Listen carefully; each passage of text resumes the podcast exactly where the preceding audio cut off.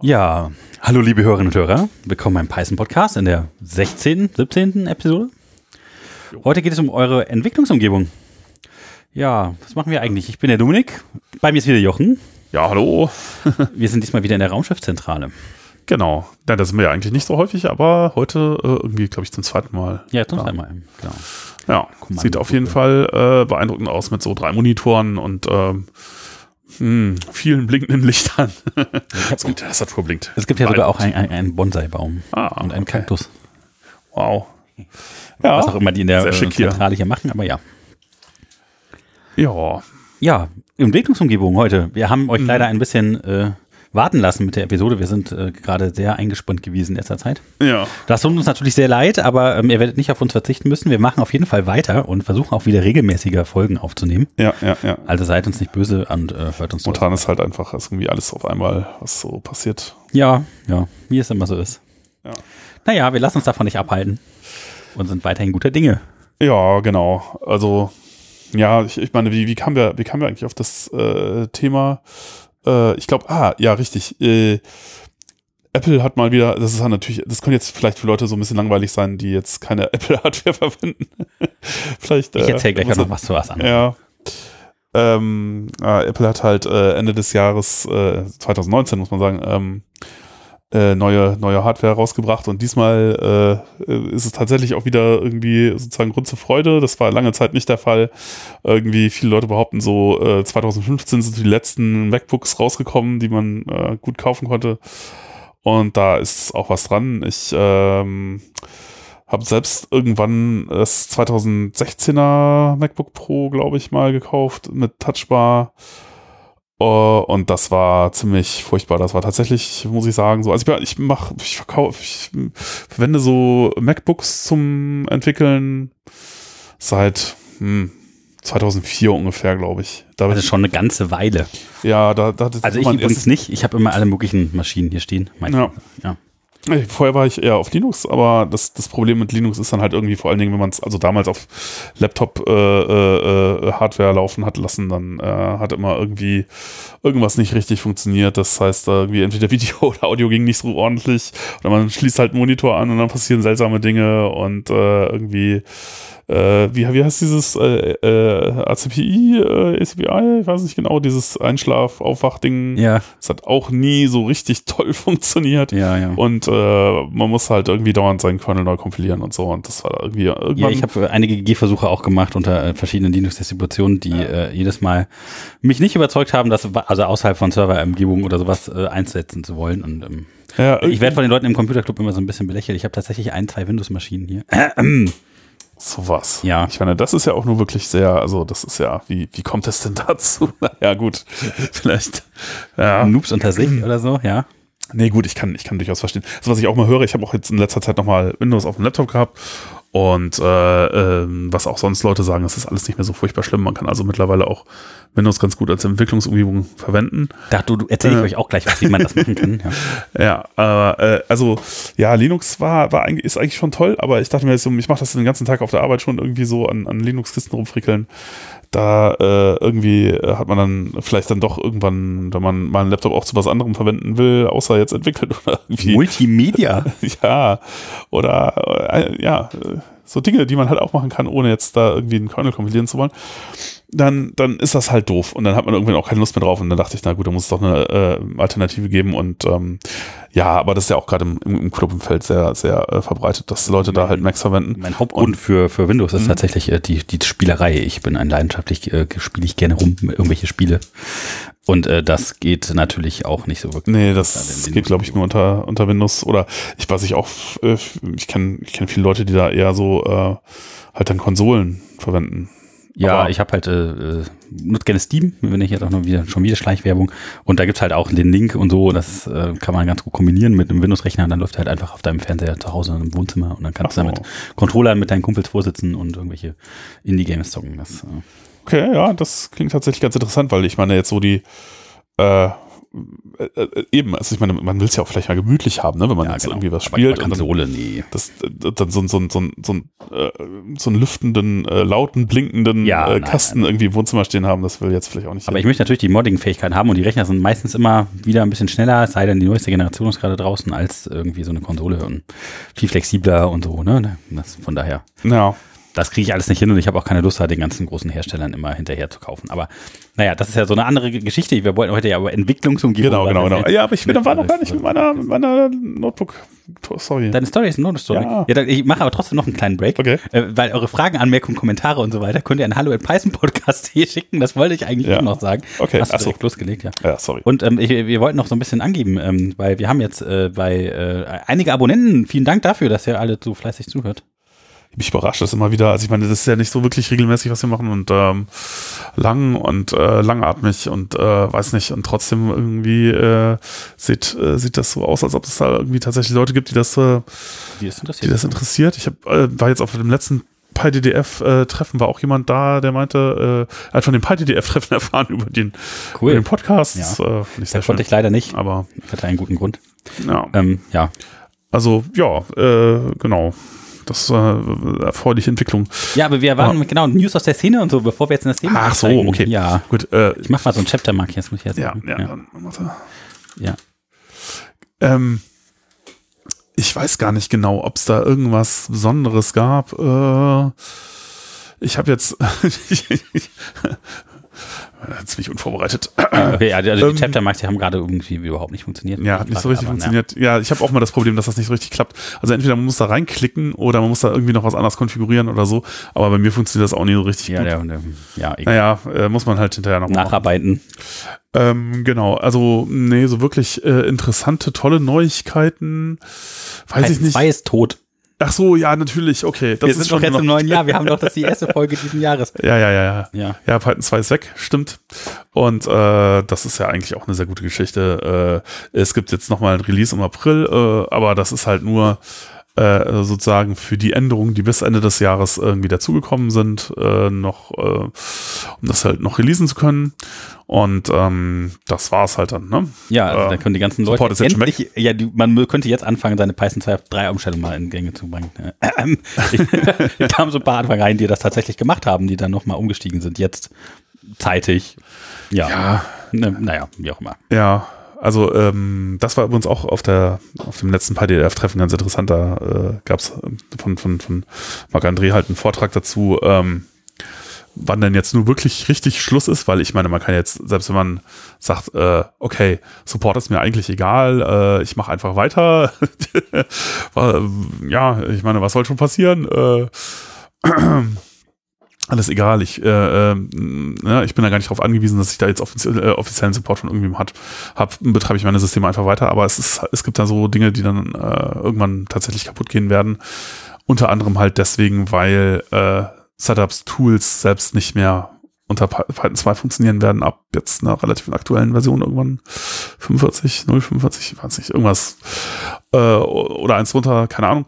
Und das bedeutet halt, wenn, sobald das nicht mehr richtig geht, äh, wird halt auch PyPI nicht mehr richtig gehen und sobald das nicht mehr geht, ist halt Oh. irgendwie vorbei, weil dann kannst du halt nichts mehr installieren. Nativer Python-Interpreter. Ja. Naja, Also, äh, man sollte sich tatsächlich. selbstgeschriebene Skripte könnten ja noch gehen.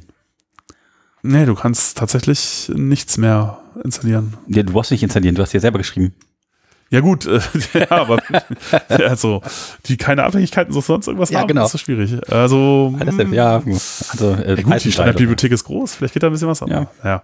Also, wir sind durch. Python 2 ist endlich weg. Ja, könnt ihr endlich für immer weglassen. Äh, Alles neue, alles Python 3. Guckt euch gar nicht mehr an, was in Python 2 irgendwann mal Legacy war. Es ist egal. ja. Ja. Ähm, ansonsten, genau, äh, ich weiß nicht, wie lange jetzt 3.8.1 raus ist, auch schon eine ganze Zeit.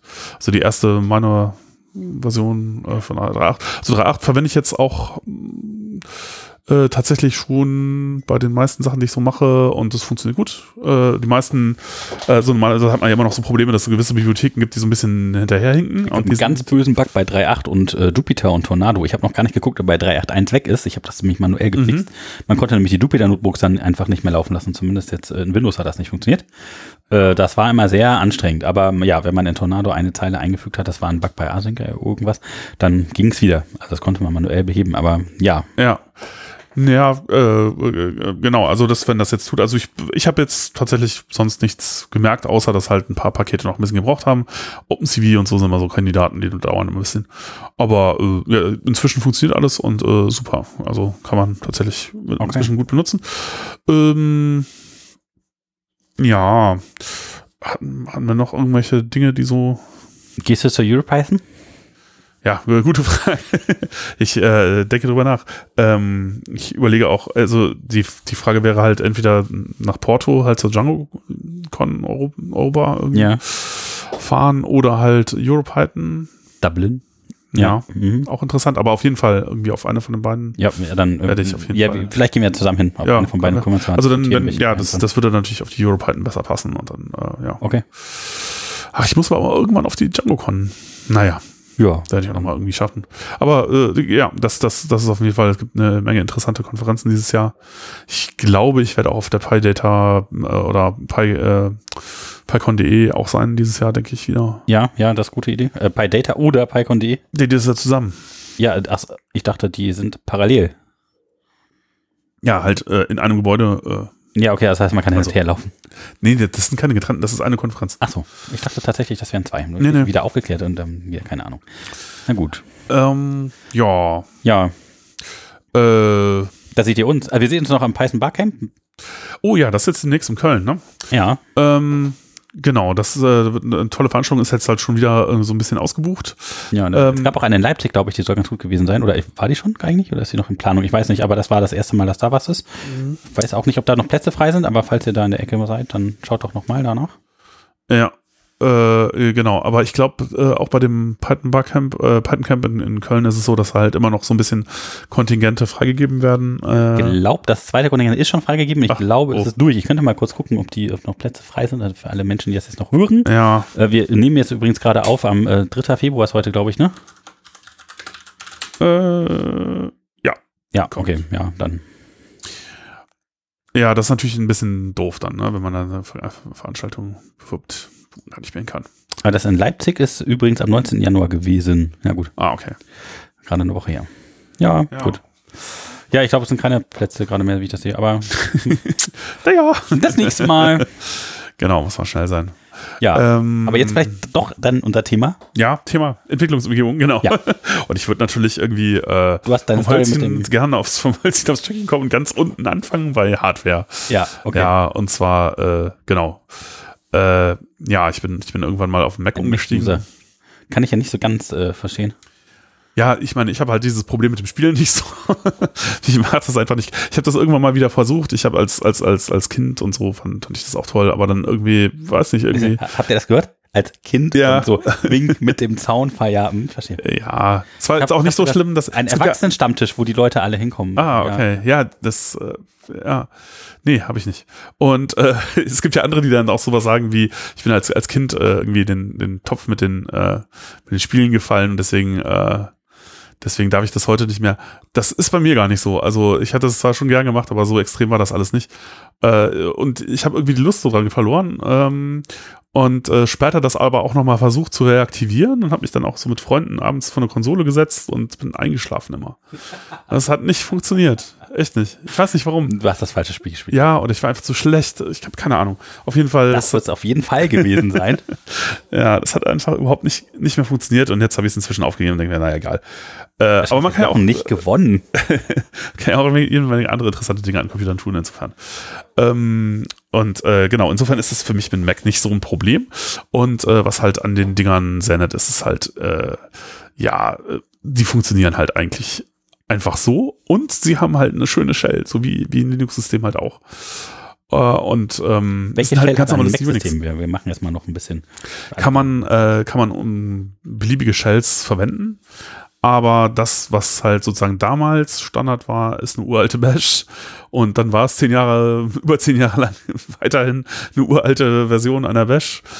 Also, ja, muss man auch damals schon irgendwie was anderes installieren, wenn man eine ordentliche Stelle haben wollte. Also für alle dann- Leute von euch, die Windows nutzen, ähm, bitte nutzt nicht CMD, sondern nutzt die PowerShell. Die es übrigens auch mittlerweile für Linux gibt. Das heißt, auch unter Linux kann man sich eine PowerShell installieren und die weiter nutzen. Oha. Ich weiß nicht, wer das macht. Aber ähm, es geht wohl gut. Ja, also genau, ja, ich, PowerShell habe ich auch schon gehört, to- gute Sachen drüber gehört, ähm, aber habe ich jetzt auch noch nie wirklich Bedarf gesehen, das auszuprobieren. Aber äh, ja, muss ich mir vielleicht mal angucken. Also es ist, äh, Bash war die Standardshell auf dem Mac lange Zeit ähm, und ist dann aber äh, ersetzt worden durch die ZSH. Ja. Äh, jetzt eigentlich gar nicht so lange her. Und ähm, das ist natürlich eigentlich auch schon eine tolle Shell. Und ich habe eigentlich sonst auch schon ganz lange, wenn ich die ZSH eigentlich immer auch als noch nicht Standard war, Das ist auch deine Lieblingsshell? Nee, ah ja, ja, doch, kann man sagen. Eigentlich stimmt das schon. Das wär, ist schon meine Lieblingsstelle, aber momentan verwende ich nochmal eine andere. Aha, und welche? Äh, weil ich dachte, also jetzt, wo, wo Mac OS, äh, wo Mac OS auf, auf äh, ZSH als Standardshell ge, ge, gewechselt ist, ja, das, ich meine, das ist, äh, muss ich da mal, so, dann ist das irgendwie nicht mehr hip, hip genug für mich. Äh, da muss ich mal was Neues gucken, ob es da nicht. Und tatsächlich einer, äh, also ich habe dann jetzt einfach mal mit dem neuen, äh, äh, neuen Rechner halt dann auch äh, neue Shell genommen, und zwar Fisch. Ja, du hast auch Fisch genommen. Ja, Ja. super. Wollte ich mich gerade auch sagen. Fisch ist Mhm. toll. Ja. Ist, ist eine schöne, ist auch, glaube ich, von einem äh, Apple-Mitarbeiter geschrieben worden. Auch tatsächlich so mit, mit Mac im Hintergrund. Ich mag Fisch. Also manchmal Sachen funktionieren auf einmal nicht und ich so, warum nicht? Ach so, das ist die Shell. Aber sonst ist äh, Fisch echt cool. Ja, ja, ich muss auch sagen, also es gefällt mir tatsächlich ziemlich gut. Ich, es funktioniert noch nicht alles so rund wie bei, bei der ZSH früher mal. Aber ist schon, äh, es sieht schon alles sehr, sehr gut aus. Also Ähm, du benutzt Fisch tatsächlich dann auch für den Mac. Ja. Also ich benutze tatsächlich Fisch ähm, nur für meine Server und für mein WSL, also Windows Subsystem Mhm. Linux. Ähm, und sonst eher nicht. Also auf dem Windows funktioniert das noch nicht, leider nicht so richtig. Also auf nativen Windows. Mhm. Da benutze ich dann tatsächlich meistens PowerShell. Ah, okay. Ja, also eigentlich nur PowerShell sonst, ja. Ja. Also das geht übrigens auch unter Windows. Ihr könnt euch unter Windows super schöne Terminal-Programme benutzen. Es gibt sogar ein, was neu entwickelt wird, gerade von Microsoft, ähm, das gar nicht so schlecht aussieht. Ich finde, das ist noch ein bisschen früh in der Entwicklung, da fehlen mir noch so ein paar Features. Ich mag immer so äh, Guac-Style-Terminals, die so von oben rein scrollen oder so. Mhm. Und da gibt's dann zum Beispiel den Commander oder so, den ihr euch besorgen könnt. Ja, das ist so das eine, ne, dass man so ein Terminal braucht. Auf jeden Fall in der Entwicklungsumgebung ist absolut Pflicht. Also das äh, solltet ihr ja schon wissen. Kann natürlich auch schön im Jupyter bleiben, aber ähm, normalerweise Terminal, ohne Terminal kommt man nicht viel weit. Ja, ich, ich kann, ich, ich ähm, sehe auch Leute, dass sie dann halt einfach die eingebaute Shell von ihrer IDE verwenden oder so, aber das ist schon so ein bisschen, Ja. also geht natürlich, aber ja auch das ist ja meistens dann eine Shell, eine Systemshell irgendwie, die äh, ne, Ja, ja, eingebunden natürlich. ist. Ja. ähm, ja, also äh, genau, Hast du ein Lieblings-Terminal-Programm? Äh, ja, auf dem Mac auf jeden Fall. Äh, da ist es äh, Item 2. Und ähm, ja, das eingebaute Terminal von Mac OS X ist nicht mehr so schlecht, äh, oder das heißt jetzt, muss ich mich dran gewöhnen, Mac OS äh, ist nicht so schlecht oder war früher, äh, ist, ist besser geworden, sagen wir mal so. Aber äh, tatsächlich ist es nicht so wirklich vergleichbar mit dem, was, was Item 2 alles so kann. Die kann halt auch so tolle Sachen wie, das, die hat halt eine Shell-Integration halt zu äh, ZSH oder auch äh, Fish Shell oder auch Bash ginge. Ähm, und dann kann die eben solche Dinge äh, UI-mäßig abbilden, wie man sieht die History oder kann halt sagen, okay, äh, mh, kopier mir mal einen File irgendwie äh, irgendwo hin oder so. Und das geht halt, also man kann halt Rechtsklick machen auf ein, man macht LS, ja, und sieht halt ein Verzeichnisliste und sagt halt irgendwie Rechtsklick da drauf, kopier mir das mal irgendwo hin oder so. Mhm, mhm. Sowas geht. Oder ähm, eben ja, diverse, man sieht halt, welche Maschinen, auf welchen Maschinen man ist und so. Also ähm, äh, das unterstützt einen auf so einem UI-Level halt äh, bei vielen Dingen, die jetzt, wo eine Shell selbst ein bisschen blöd wäre. Oder man kann halt Bilder, Bilder direkt drin anzeigen und so. Äh, also das Ding ist schon sehr nett. Und es hat auch eine sehr schöne äh, Tmax-Integration. Und Das, äh, da kommen wir vielleicht auch noch später drauf.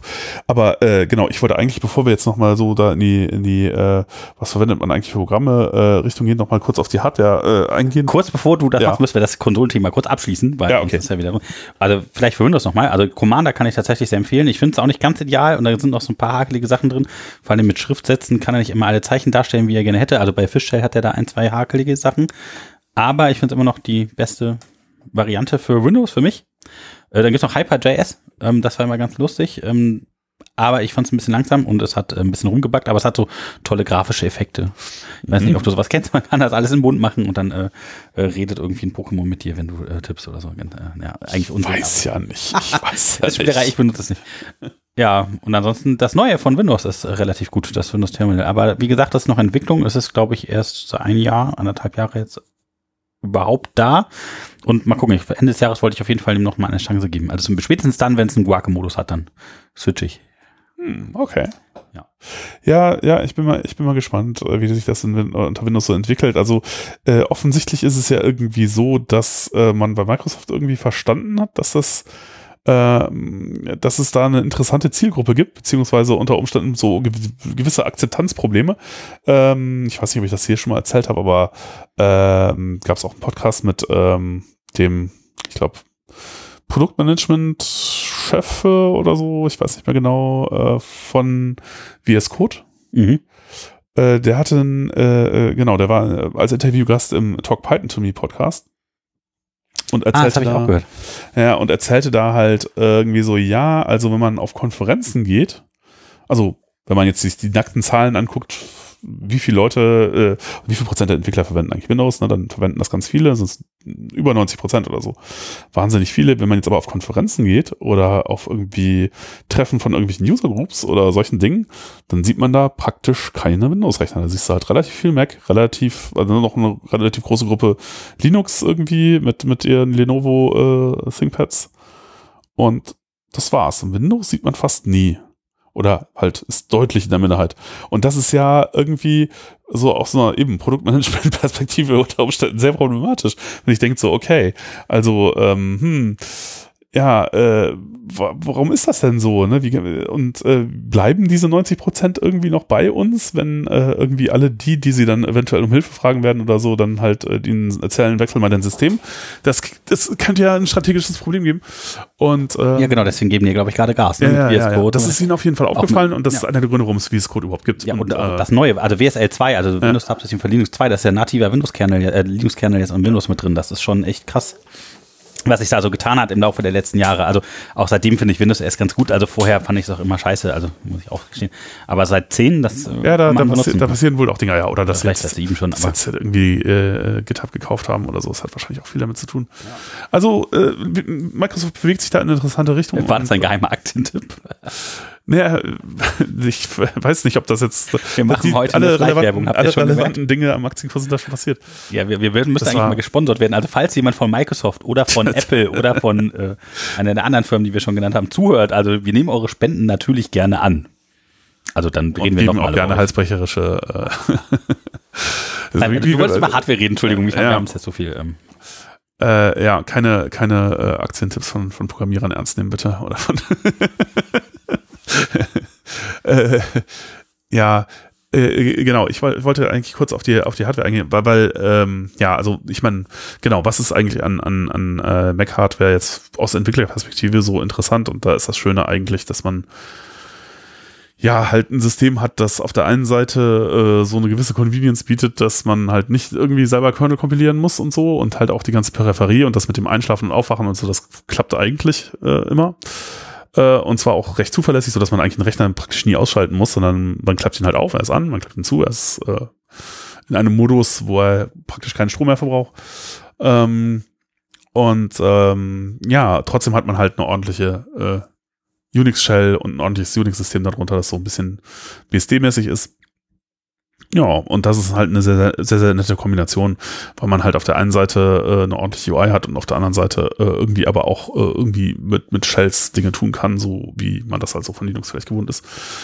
Also das war, ich bin gewechselt irgendwie, glaube ich, 2004 mit dem Power, Power, das Ding hieß irgendwie Power Mac G4 oder nicht, ich weiß es nicht genau, oder PowerBook G4, PowerBook G4 ist es, glaube ich. Und das hat wirklich sehr, sehr viel Spaß gemacht. Also auch gegenüber, ich hatte ja vorher schon eine Menge äh, Linux-Laptops gehabt und so. Und die waren immer so, man klappt sie auf. Und dann irgendwie, man hat so das Gefühl, so, ich meine, gefühlt, so der halbe, äh, der halbe Monitor biegt sich so durch. Ja, das ist halt nicht irgendwie so ein, sind nicht so ein Bildschirm, sondern das ist mehr so, so wie so ein Blatt im Wind. Ja, das ist, 2004. ja, ja, das, das biegt sich so durch, das Plastik quietscht komisch, man hat so Angst, dass da so Teile rausfallen, dann guckt man so da drauf und dann sind da halt irgendwie 50 komische bunte Sticker drauf, die alle extrem hässlich Da sind. hatte ich noch einen dicken Röhrenmonitor. Ja, irgendwie die Unterseite von so einem Laptop sieht aus wie so eine, so eine Mondkraterlandschaft. Ja, ich keine Ahnung, warum. Warum ist das so? Ich meine, das ist einfach nur, äh, ja, und ähm, es ist halt so die, wie die Unterseite von so einem Barthocker, ja, so, wo dann an, offenbar niemand damit rechnet, dass man jemals runterguckt, aber beim Laptop, das dreht man schon mal um und dann ist halt, äh, und äh, die, allein so die Netzteile, ja. Also Jochen Also- äh, mag Mac lieber, weil ähm, wenn man den Laptop umdreht und drunter guckt, sieht es aus wie ein Barthocker. Nein, nein, die, die, äh, die, die Plaste-Notebooks vorher sahen so aus. Wenn du, äh, wenn du ein Mac, MacBook umdrehst, sieht das relativ sauber aus. Das ist Also du größte kannst sogar Oberfläche, aufschrauben, das sieht von innen relativ Das sauber ist eine ästhetische Komponente. Ja, aber es ist auch, das macht einen, das macht irgendwas. Also wenn man halt die ganze, wenn man, wenn man so ein Ding hat, das halt so, ich weiß nicht, das ist so wie so gute Küchenmesser oder so, wenn man das hat, das äh, hat äh, irgendwie eine andere Art, äh, damit umzugehen, wenn man das, äh, wenn, wenn das halbwegs stimmt oder wenn die ganze Zeit stumpfe Messer hat oder weiß ich nicht, äh, irgendwie scharfkantige Laptops, die komische Geräusche von sich geben, wenn man sie auf oder zuklappt. Das richtige Werkzeug. Und nicht nie so richtig funktionieren. Das ist, äh, das ist halt schon mal was anderes. Also war für mich auf jeden Fall so, ein- so ein Ding. Danach habe ich nie wieder irgendwie auch nur überlegt, das irgendwie zu wechseln. Und das hab aber schon ein Premium-Anspruch, Jochen. ja, das mag sein. Das ist, aber ich meine, wenn man den ganzen Tag davor sitzt, dann ist es halt, äh, wenn man sich sozusagen überlegt, wie viel mehr äh, muss ich jetzt ausgeben pro Minute oder pro Stunde, dann ist das alles egal im Grunde. Dann will man eigentlich das, was am besten funktioniert. Äh, aber macht natürlich nur Sinn, wenn man das jetzt, äh, wenn man da halt wirklich viel Zeit mit verbringt. Ja, wenn man das am Wochenende eine halbe Stunde mal aufklappt, dann ist es ja auch egal, dann kann es ruhig quietschen. Aber ähm, ja, also für jemanden, der professionell entwickelt, dann äh, ist für den sollte eigentlich, wenn er sich das überlegt, oder ich meine, gut, vielleicht erzähle ich, ja- vielleicht habe ich mir das auch alles nur schön rationalisiert, aber ich denke, Das hast du jetzt so schön deine Fanbase aufgebaut, Jochen. ist alles, alles versaut. Äh, dann äh, so sollte man sollte man eigentlich gucken, was was ist das, was man äh, was am besten funktioniert und ähm, ja, weil es lohnt sich dann eigentlich immer. Ähm, und äh, genau, umso umso härter hat es mich getroffen, dass Apple seit äh, äh, 2015 eigentlich keine ordentliche äh, Laptop-Hardware mehr hergestellt hat. Ja, das fand ich, das war schon, das war schon wieder, also Touchbar war ein echter Tiefschlag. Also das war vor allen Dingen, weil ich halt äh, Die F-Tasten sind weg, es gibt eine Touchbar. ja, so F-Tasten, das, Das- ist mir eigentlich alles, richtig. das ist mir alles egal. Aber die Escape-Taste, das war für mich, das war für mich ein Riesenproblem, weil ich bin Meine ja, ist gelb mit einer Ente drauf. ja, tatsächlich. Ja. Warum eine Ente? Okay. Hm. Ich hätte das jetzt auch gar nicht als Ente erkannt, ehrlich gesagt. Aber ähm, ja, Escape-Taste wie alle User sehr wichtig, weil äh, man, man, man kann viele Dinge nicht, also das ist, das schaltet um zwischen Kommandomodus und, und Editiermodus. Und so ein, so ein Touch-Taste ist halt nicht das gleiche, weil die gibt einem kein Feedback darüber, ob man die jetzt gedrückt hat oder nicht. Das heißt, man haut da drauf, man weiß nicht so genau, hat man jetzt getroffen oder nicht, hat das jetzt einen Druck ausgelöst oder hat das jetzt irgendwie Doppeldruck ausgelöst und man ist wieder im gleichen Modus wie vorher. Also es funktioniert überhaupt gar nicht. Also äh, es, es geht einfach nicht. Und ähm, das heißt, ja, also die einzelne Alternative ist halt dann die Escape-Taste umzubelegen. Ich habe die dann halt auf, ähm, auf Caps Lock gelegt. Aber das hat mir halt so meine sonstige äh, Erf- Benutzungserfahrung halt kaputt gemacht, weil äh, ich habe ja teilweise, sitze ich ja auch an einem stationären Rechner mit einer externen Tastatur. Und auch Aha, da war alles. eigentlich, ist eigentlich total toll, dass man die gleichen Tastaturen verwenden kann wie auf dem Laptop, auf dem Desktop. Man hat immer das, die gleiche Umgebung, man hat immer ein Trackpad daneben und es ist überall gleich. Voll gut.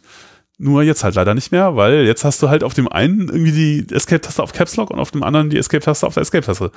Super scheiße. Und äh, ja, das, also Wer das, denkt sich denn sowas aus? Ja, das war Fand das. irgendein Designer das cool und fancy und hat sich gedacht, Ich ey, ich weiß nicht, nutzt das- denn überhaupt so eine komische Taste? Ja, ja, ja, wahrscheinlich. Aber das, das, äh, das Keiner war, der Menschen, die Multimedia machen. Ja, äh, das, das, äh, das war schon schlimm. Da hatte ich schon überlegt, okay, wenn das so bleibt, dann muss ich vielleicht doch mal drüber nachdenken, irgendwie die Plattform zu wechseln, weil das geht einfach nicht. Und ähm, ja, äh, jetzt 2019, Ende 2019 kam halt ein neues MacBook und es hat wieder eine Escape-Taste, zum Glück. Ja, es war immer, auch, immer noch eine Touch- Touchbar, ist mir auch egal. Ich meine, benutze ich halt nicht, weiß nicht, ob es dafür irgendwelche sinnvollen Anwendungen gibt, aber äh, die Escape-Taste ist wieder da und damit geht es wieder. Und auch sonst, ach, das Ding hatte ja auch sowieso so, also diese das 2016er MacBook, was war echt so eine das war so, ein, so eine, weiß auch nicht, also das hatte auch Tastaturprobleme. Habe ich das, habe ich das schon mal erwähnt? Ja, du hast auf jeden Fall mal eine oh. äh, Service-Einheit einlegen müssen, hast du mir erzählt, ja. Schrecklich, schrecklich, ja. ja. Also die Tastatur. Aber du hast einen Leserbrief auch geschrieben, seitdem haben wir es wieder geändert, oder? Ja, ich weiß nicht, ob das. ja, äh, genau, die Tastatur hat sich auch geändert und es sieht auch gut aus. Ne? Also die ähm, alte Tastatur äh, war zwar sehr flach und so, aber hat äh, irgendwie. Wir werden mit den Dingern ja überhaupt nicht warm, ne? Ähm, also ich muss ja auch dazu sagen, ich schleppe auch immer eine manuelle Tastatur ja. mit zum Laptop, wenn ich den irgendwo mit hinnehme und äh, habe die dann immer in der Tasche. Einfach weil ich dieses haptische Feedback von mhm. den guten mechanischen Tastaturen ja. sehr gerne mag. Ja, kann ich, kann ich verstehen. Ich habe auch lange in, in, äh, an einem Hackbrett gesessen, irgendwie diese alten IBM Tastaturen, ja, ja. wo so äh, hinten drauf noch hand, handschriftlich notiert war, wer die Qualitätskontrolle gemacht hat. Ja, Cherry Clicks, ne? Äh, aber äh, aber ich finde die eigentlich auch gar nicht so schlecht. Vor allen Dingen finde ich daran halt gut, dass man da irgendwie die gleiche ja, wahrscheinlich hört man sie tatsächlich. Ich bin mal gespannt, ob auch von das Klappern rausfiltert oder nicht. Ich glaube, man hat es äh, gehört. Ja, also äh, was, was mich, was ich vor allen Dingen gut finde, ist halt, dass äh, man dann halt sozusagen überall die gleiche äh, Tastatur hat äh, oder überall die gleiche Bedienungsumgebung, weil man hat ja auch Mausgesten sozusagen oder Gesten auf dem Trackpad und die sind halt dann überall gleich, äh, sowohl äh, mobil wie auch an, am Desktop. Und das ist, das ist halt schon, schon sehr nett. Und ja, irgendwie das äh, Tastatur kaputt und, und Escape-Taste weg, das war alles schon ziemlich ätzend. Aber Jetzt haben wir 2020. Jetzt haben wir 2020, 2019 neuer, neuer Mac gekommen und jetzt ist er wieder approved, darf, darf man kaufen, ist okay. Äh, funktioniert ganz ordentlich. Und ähm, ja, hat auch, äh, also ja, das, äh, genau, ich meine, ich meine, MacBook-Werbung hier machen, aber es ist wirklich äh, macht Spaß. Ja, du bist ein kleiner Fanboy, man hat es ja. Äh, und äh, genau, also das war, gab auch so ein bisschen den Anstoß dafür, überhaupt dieses Thema äh, aufzugreifen, weil äh, ich habe jetzt in kurzer Zeit hintereinander zweimal irgendwie MacBook neu einrichten müssen. Und ähm, dachte ich mir so, als ich das zweite also Mal gemacht habe. einrichten ist ja sowieso schon immer kein Spaß gewesen, ne? Ich, mir macht das Spaß tatsächlich. Also ich sag nur, also wenn man das oft und viel machen muss. Achso, wenn man das viel machen muss, ja. Ja, beim, beim zweiten Mal dachte ich mir so, okay, ähm, hm. warum mache ich das eigentlich nochmal? und vor allen Dingen, warum muss ich das alles nochmal googeln? Äh, kann ich mir das nicht einfach irgendwo hinschreiben? Und äh, haben dieses Problem nicht vielleicht auch andere Leute? Und ähm, kann das für die nicht auch hilfreich sein? Und vor allen Dingen, mache ich das eigentlich? Das, was ich hier tue, ist das eigentlich irgendwie sinnvoll? Ich muss gerade einen Schluck Wasser nehmen. Oh. Ja, bitte, bitte. Ja, ich glaube, es ist tatsächlich äh, einigermaßen sinnvoll, wenn man das aufschreibt. Da ja. gibt es ja eine ganz tolle Erfindung, zu der hast du mir auch damals geraten, als ich angefangen habe, meine Windows-Kisten äh, neu zu machen. Und zwar ähm, macht man Dot-File-Repositories. Ja. ja, das ist ziemlich cool, weil dann könnt ihr einfach eure Einstellung, eure Konfiguration ähm, in einem zum Beispiel GitHub, Git-Repositorium ablegen und jedes Mal auf der neuen Maschine einfach klonen und habt dann eure Einstellung wieder parat. Ich weiß nicht, wie das bei, bei dir ist. Bei mir ist das so, ähm, äh, ja, ich habe, da liegen die ganzen Dot-Files drin und ähm, da ist dann halt so ein kleines Python-Skript gibt's. Mh, mm, das heißt irgendwie install oder so, das rufe ich dann auf und das verlinkt dann halt die echten Dot-Files sozusagen in das Repository. Ja. Äh, so dass ich halt äh, quasi, äh, ja, auch wenn ich ein Repository was ändere und pulle, dass dann automatisch die Änderungen halt äh, Genau, also so, so ähnlich habe ich das auch. Ich habe leider die Skripte alle noch nicht ganz fertig. Ich habe tatsächlich sogar auch, also auf deinen Rat hin eins gemacht. Das ist noch sehr ähm, anfängerlastig und hat äh, noch kein Review erfahren und ist noch ziemlich äh, ja, dilettantisch zusammengebaut mhm. und ähm, da sind auch viele Fehler drin und das ist alles nicht fertig. Aber falls ihr euch für Windows und solche Sachen interessiert, da sind so ein paar PowerShell-Skripte drin, die man irgendwie im Alltag nutzen kann und so ein paar Python-Sachen und ähm, so ein paar Basic-Tutorials, wie man so die ganzen Sachen vielleicht installiert über VSL und ähm, äh, ja auch Pakete, also das ist ja das nächste, ne? Also für eine Entwicklungsumgebung brauchst du ja einen vernünftigen Paketmanager und der ist ja unter Windows eigentlich äh, das größte Problem, würde ich jetzt mal behaupten. So und ähm, da gibt's halt Gott sei Dank mittlerweile Chocolatey. Kann man sich überstreiten, ob alle Pakete jetzt so super sicher sind immer, aber ähm, der hat eigentlich alles, was man so an Open Source und auch anderer Software äh, haben möchte ähm, im Repository. Das heißt, er macht dann wie auf einem Unix-System einfach Choco Install Softwarename hm. und hast das Paket dann drauf und das ist äh, super praktisch und so will man das ja eigentlich machen.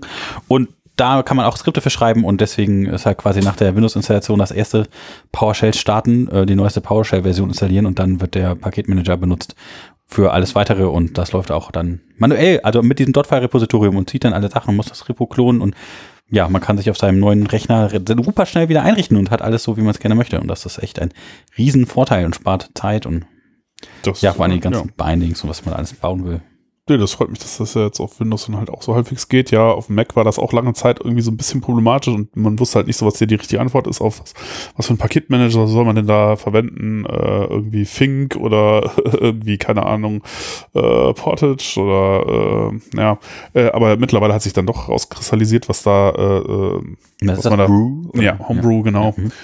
Und ähm, ja, äh, da ist eigentlich alles, was an so relevanten Dingen man benötigen könnte, mit drin. Und äh, funktioniert super. Ja. Mm. Genau, man muss halt noch so, bei einem Mac muss man halt noch so ein paar Sachen anpassen, die nicht richtig gut äh, äh, funktionieren.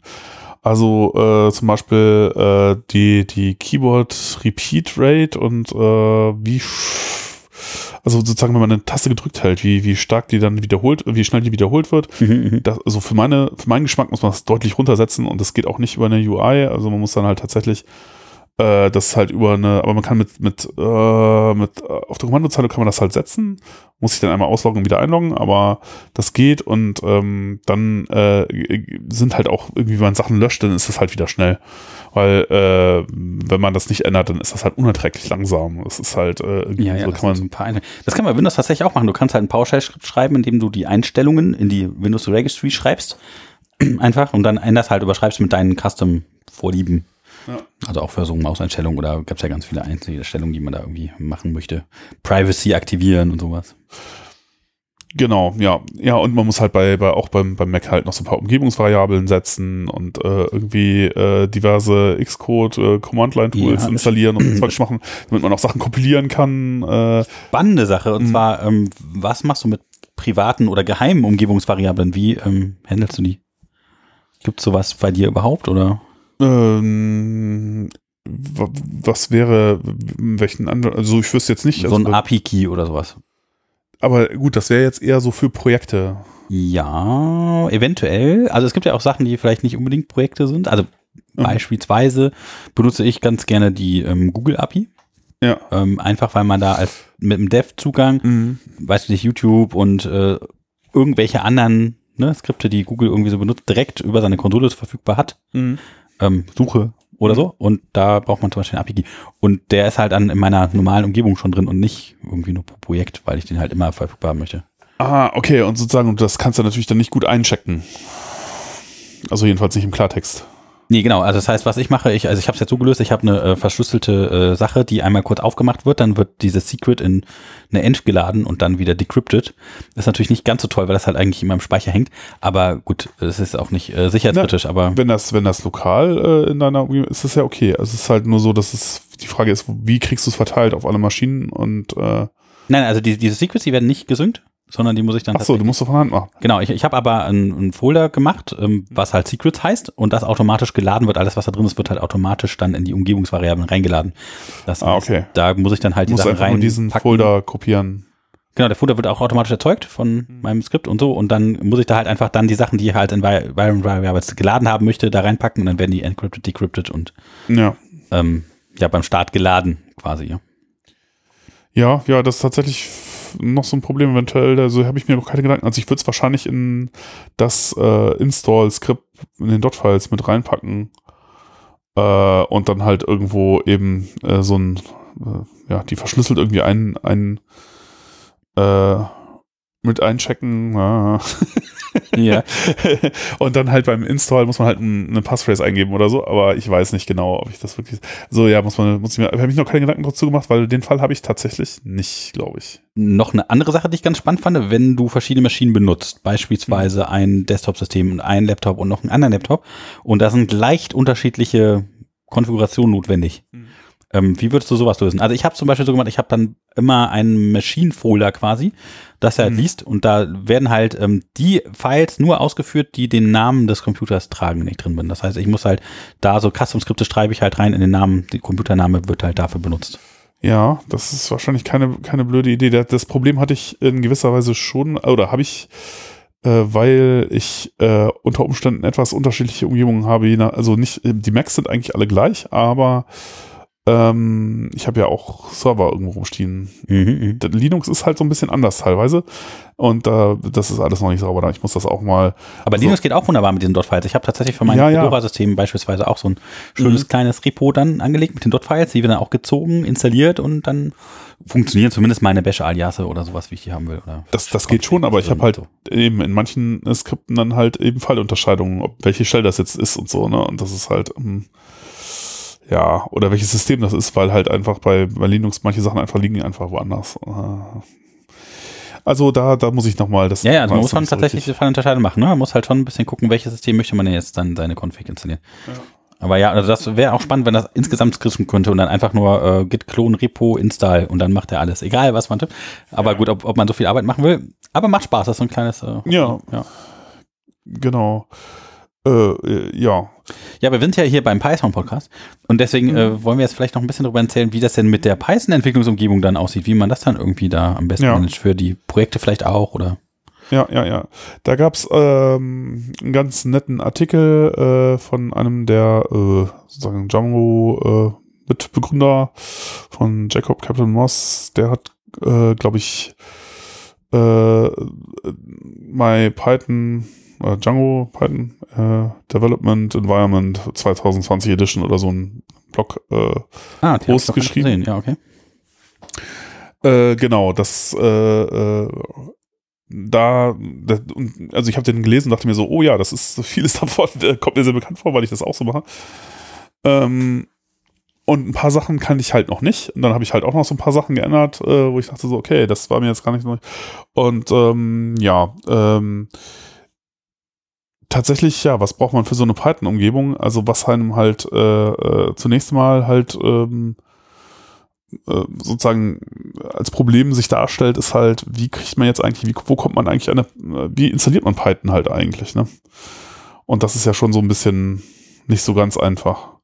Ich habe lange eben auf Mac äh, Homebrew einfach nur so verwendet und dann halt je nachdem unterschiedlich, also bei Data Science Projekten hast du ja, äh, also das ist halt auch wieder sowas Blödes, äh, du hast ja halt bei Python äh, mehrere Arten, wie man jetzt Pakete installiert, äh, halt pip äh, bei Web, also ich, bei mir ist es im Grunde so, Webentwicklungsprojekte installieren ihren Kram, äh, ähm, Über eine Requirements-Datei bei Pip. Oder? na, Requirements-Datei, ja, kommen vielleicht gleich noch zu, äh, eigentlich nicht, nicht mehr, bin ich jetzt fast von weg. Pip-Log, Äh, nee, sondern? PyProject Tommel. Aha, okay. Mhm. Ähm, und ähm, die Data Science Geschichten äh, gehen eigentlich, äh, haben alle Conda Environments und dann halt so eine Environment YAML. Ähm, Hässlich. ja, und äh, eben da hat man halt auch nochmal einen anderen Python-Interpreter. Also üblicherweise hatte ich da immer Miniconda.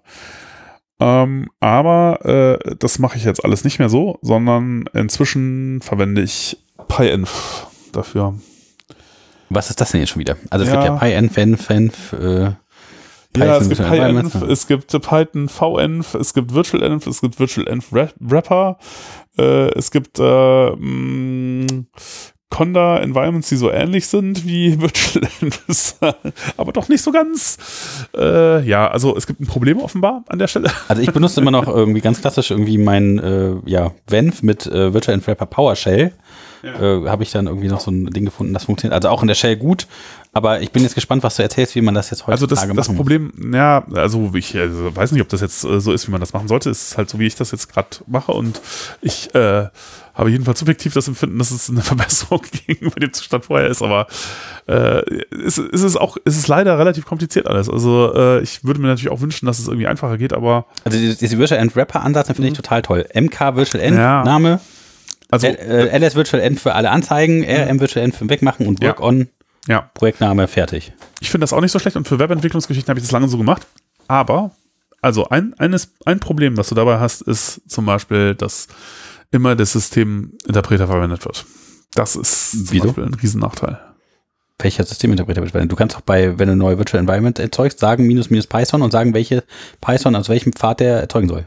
Ja, aber äh, sozusagen, also du kannst nicht einen Spezialinterpreter für dein Environment festlegen, sondern das muss irgendwo hin installiert sein.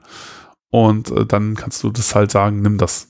Das geht natürlich, aber üblicherweise nimmst du dann halt dein System Python. Oder halt eines der System-Pythons, die du irgendwie installiert hast. Das heißt, ich installiere einfach alle System-Pythons parallel und dann muss ich eins davon auswählen. Ja, aber das, das ist natürlich alles schrecklich. Also äh, und äh, ja, und also ich meine, du kannst halt mit, äh, also du hast dann halt zumindest Python 2 schon immer mal drauf, weil das wird wahrscheinlich für diverse Geschichten auch im System benutzt. Das heißt, das hast du auf jeden Fall. Wenn du jetzt nicht aufpasst und einfach nur MK Virtual App sagst und dann keinen Parameter mitgibst, dann macht er dir ein Python 2 Environment. Das ist halt schon mal, uh. Also bei Linux jetzt oder bei Mac? Bei, ich, bei Mac ist es so. Ja, okay. Hm, äh, ja. Bei Linux wahrscheinlich auch so, weil äh, ganz viele äh, Distributionsskripte oder so sind, das ist alles, also egal, praktisch egal welche Distribution, das ist alles Python. Also bei Windows kommt es darauf an, welche in deiner Pass-Variable gesetzt ist. Ja. Python, ja. Mhm. Äh, ich weiß nicht, ob bei Windows überhaupt ein Python mitkommt, sozusagen. Nein. Aber äh, ja, aber bei da, Du musst es über die Webseite installieren im, ja. im Worst Case oder halt über Toko Install Python, aber ja, okay, dann ist man da in gewisser Weise sogar ein bisschen besser dran, aber die meisten Python-Distributionen kommt Python auf jeden Fall immer mit, weil äh, ähm, sozusagen die Distribution selber Python braucht, um halt viele Installationsgeschichten zu machen. Das Dumme ist halt, das ist alles Python 2. Das heißt, die liefern alle irgendwie Python 2 aus. Wir haben ja eben Und gesagt, das ist äh, tot. Und das ist ja jetzt eigentlich schon tot, ne? Und äh, aber trotzdem hat man es dann halt drauf und wenn man nicht aufpasst, äh, weil es halt vielleicht noch der Default-Interpreter ist, macht es einem halt ein, so ein uralt Environment auf und das ist halt schon mal, also ich das könnte Leute verwirren. Und ähm, selbst wenn man das irgendwie hinkriegt, das richtige Python dann anzugeben, ist es ja auch äh, irgendwie eben das systemweit installierte Python. Was ist, wenn ich jetzt mehrere Projekte habe, die jetzt aber tatsächlich harte Anforderungen haben auf eine bestimmte Python-Version oder so? Das ist halt total blöd. Äh, oder es geht nicht gut.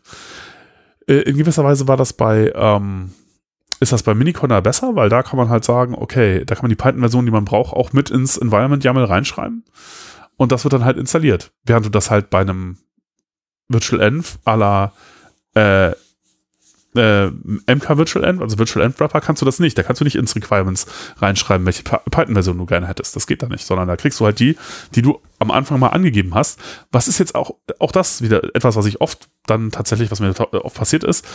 Was ist, wenn jetzt dein System Python geupdatet wird, ja? Oder per Homebrew updatest du dein, dein, dein Kram oder per Choco oder was, äh, wie auch immer, Paketmanager deines Vertrauens und der schmeißt jetzt das alte Python runter und installiert ein neues. Also bei, was passiert denn dann mit deinem Wenn ich jetzt auf Windows mache, mein Choco, der macht tatsächlich mit dem Virtual Wrapper den, also ich da jetzt äh, benutze, macht tatsächlich eine lokale Kopie in einem Virtual End Verzeichnis von dem Python-Interpreter. Das heißt, der wird nicht mit geupdatet dann in der Env, sondern nur in okay. deinem System. Okay, das ist ja schon mal nicht so schlecht. Also bei, wahrscheinlich kann man das auch irgendwie einstellen, keine Ahnung. Bei mir ist das Verhalten tatsächlich oft so gewesen nach einem äh, ähm, Update. Update, von, von, äh, von Python in Homebrew waren halt die Virtual Envs, die kaputt, die halt mit dem alten Interpreter gebaut worden sind. Was natürlich so ein bisschen auch wieder, das ist auch wieder so, das muss man dann erstmal rauskriegen, woran das eigentlich liegt, dass jetzt da nichts mehr funktioniert und so. Also es ist einfach nicht so richtig schön. Und ähm, ja, äh, das äh, geht halt mit, mit Virtual End Wrapper halt immer nur so, naja, vielleicht geht's auch irgendwie, aber es ist so richtig toll, ist es nicht. Jedenfalls gibt es eine Geschichte, die ich jetzt äh, besser finde und ähm, wo das halt alles explizit äh, ist äh, äh und das ist halt PyEnv. Was daran halt sehr schön ist, ist, dass äh, man damit, also das Ding ist im Grunde dafür da, um beliebige Python-Versionen irgendwie zu installieren und halt auch klar zu machen, dass es so ähnlich, also man merkt auch, das ganze Ding bewegt sich so ein Stückchen alles Richtung JavaScript. Äh, weil tatsächlich muss man leider sagen, dass JavaScript an der Stelle äh, irgendwie viele Dinge schon lange äh, besser macht als Python. Ja, also Paketmanagement Python ist ein bisschen nervig. Ja, äh, und mh, mm, also es, es läuft halt zum Beispiel eben in die Richtung, dass man halt pro Verzeichnis entscheidet, was da jetzt eigentlich äh, sozusagen für eine Python-Version drin verwendet werden soll, was ja äh, äh, üblicherweise ist, liegen deine Projekte ja in irgendwelchen Verzeichnissen drin. Und bei PyEnv kannst du halt sagen, okay, also mein globaler Python-Interpreter soll jetzt 3.8.1 sein. Aber in diesem Verzeichnis hätte ich gern irgendwie ein 3.7, weil das ist halt das, was in dem Projekt äh, verwendet wird. Und äh, wenn man dann sagt PyEnv Local äh, 3.7, dann legt es halt so eine Local äh, irgendwas, Python Local Datei an oder sowas und da steht dann halt drin, welche Version verwendet werden soll. Und das Ding ist halt, ähm, das, was an dem Ding sehr toll ist, dass man damit wirklich alles installieren kann. Also halt. pro Folder, das heißt, man hat pro Folder mhm. und Subdirectories dann eigene File-Son-Version. Ja. Kann man das kombinieren mit äh, Virtual Environment. Was ich natürlich Ja, ja. toll finde, ist natürlich, Ja. dass man vorne immer so sieht, welche äh, Environment ist denn jetzt gerade Genau, aktiv. genau. Das ist, äh, das sind auch, das das Ding kann auch selber äh, Virtual Envs dann erzeugen. Man kann ihm auch sagen, erzeug jetzt ein Virtual Env, verwende darin den Interpreter oder so. Äh, und ähm, Wo liegen die? Also bei mir äh, liegen die immer in, im Home-Verzeichnis unter Envs zum Beispiel. das kannst du alles einstellen, Kann wie du das magst. Das ist, ja. ähm, das ist kein, das ist kein Problem. Ähm, äh, bei Virtual Env also man kann einmal, man kann es einstellen. Ich glaube, es äh, ist nochmal ein bisschen anders als, als bei, bei den normal, äh, bei den anderen, bei, bei äh, Virtual Env oder so, aber egal. Ähm, wa- was du da äh, ähm, auch netterweise machen kannst, äh, so, ach, du hast gerade die Seite, genau, Local, Global, äh, du kannst halt alle, wirklich alle Python-Versionen damit installieren. Ne? Du kannst halt äh, auch PyPy äh, installieren oder halt eben auch Miniconda, sodass du halt damit tatsächlich für alle Geschichten, die man so macht, kann man damit halt äh, sozusagen äh, Genau, das den Ding für alle Sachen verwenden. Also ich kann benutzen, jetzt für, für Data Science und Webgeschichten das gleiche Ding verwenden, was schon mal eine echte Arbeitserleichterung ist. Ähm, ich habe mir dann auch so ein paar Hilfsfunktionen noch geschrieben, die halt äh, irgendwie sozusagen gucken, wenn äh, da so ein, ah, was machen die alles? Die wechseln auch automatisch, wenn ich ein Verzeichnis wechsle, halt in das Virtual, äh, entsprechende Virtual Environment und machen dann auch eine Fallunterscheidung, ist das jetzt Miniconda oder nicht, passen dann nochmal Variablen an. Ähm, aber äh, tatsächlich ist es so, dass ich, dass ich das nicht mehr merke, sondern ich mache einfach nur ein CD in irgendein Verzeichnis und dann ist die Python-Umgebung so, wie sie sein sollte. Okay, das heißt, automatisch. die wechselt automatisch. Ich kann das auch abstellen. Das heißt, wenn Mhm. ich nicht möchte, dass er die wechselt, dann Kann man das natürlich auch. ja. Okay. Mhm. Ähm, Es gab noch pipenv irgendwie zwischendurch mal, weil das irgendwie mal kurz. Ach, Pipette, ja, das ist halt, äh, äh, genau, das gehört jetzt, da, da kommen wir dann schon, also das ist jetzt sozusagen, ich, ich weiß nicht, hattest du noch was zu dem Themenbereich, äh, irgendwie, wie installiert man Python jetzt eigentlich, oder so, sind wir damit, weil, äh, Ja, also ich würde, also mh, Python, also auf Windows jetzt einfach installieren über Choco ähm, und dann tatsächlich versuchen, mit dem Wrapper das zu machen. Aber ich muss mir Python mal angucken, das klingt sehr gut und es gibt auch Python Windows. Ja. Ähm, das heißt, das wäre wahrscheinlich die bessere Idee, da sich da so ein bisschen reinzufuchsen und auch das dann damit zu verknüpfen. Vielleicht genau, würde ich, würd ich mir mal ja. angucken. Ähm, also das sieht für mich momentan schon so nach der, der besten Option eigentlich aus. Äh, genau, aber sagen wir einfach, damit sind wir durch. Also man, ähm, vielleicht kann man sich einfach mal Python angucken oder man nimmt halt das, was der Paketmanager des Vertrauens halt einfach so mitbringt. Also das einzige Nervige auf Windows ist natürlich, ähm, wenn er WSL benutzt, müsst ihr das alles natürlich zweimal machen. Ne? Weil auf WSL ist natürlich der Linux dann das Linux-System drauf, da müsst ihr die ganzen Umgebungen alle wieder äh, erneut einrichten und einen anderen Interpreter nehmen. Da wäre vielleicht auch PyEnv die richtige Variante. Wenn man nämlich so ein Directory dann mountet von lokal, wäre sehr interessant, ob das unter Linux, WSL und äh, Windows gleichermaßen funktioniert. Hm. Das Ja, keine Ahnung. Ja, das wäre mal ein äh, Versuch wert. Äh, ja, also wenn, wenn man dann, wenn man dann aber irgendwie so äh, Python äh, installiert hat und dann halt äh, einfach nur ins Verzeichnis wechseln und dann die richtige, das richtige Python direkt da hat, Magie. dann hat man ja immer noch das Problem, okay, äh, ich habe jetzt für Projekte diverse Abhängigkeiten, die ich auch gerne installieren würde. Wie mache ich denn das?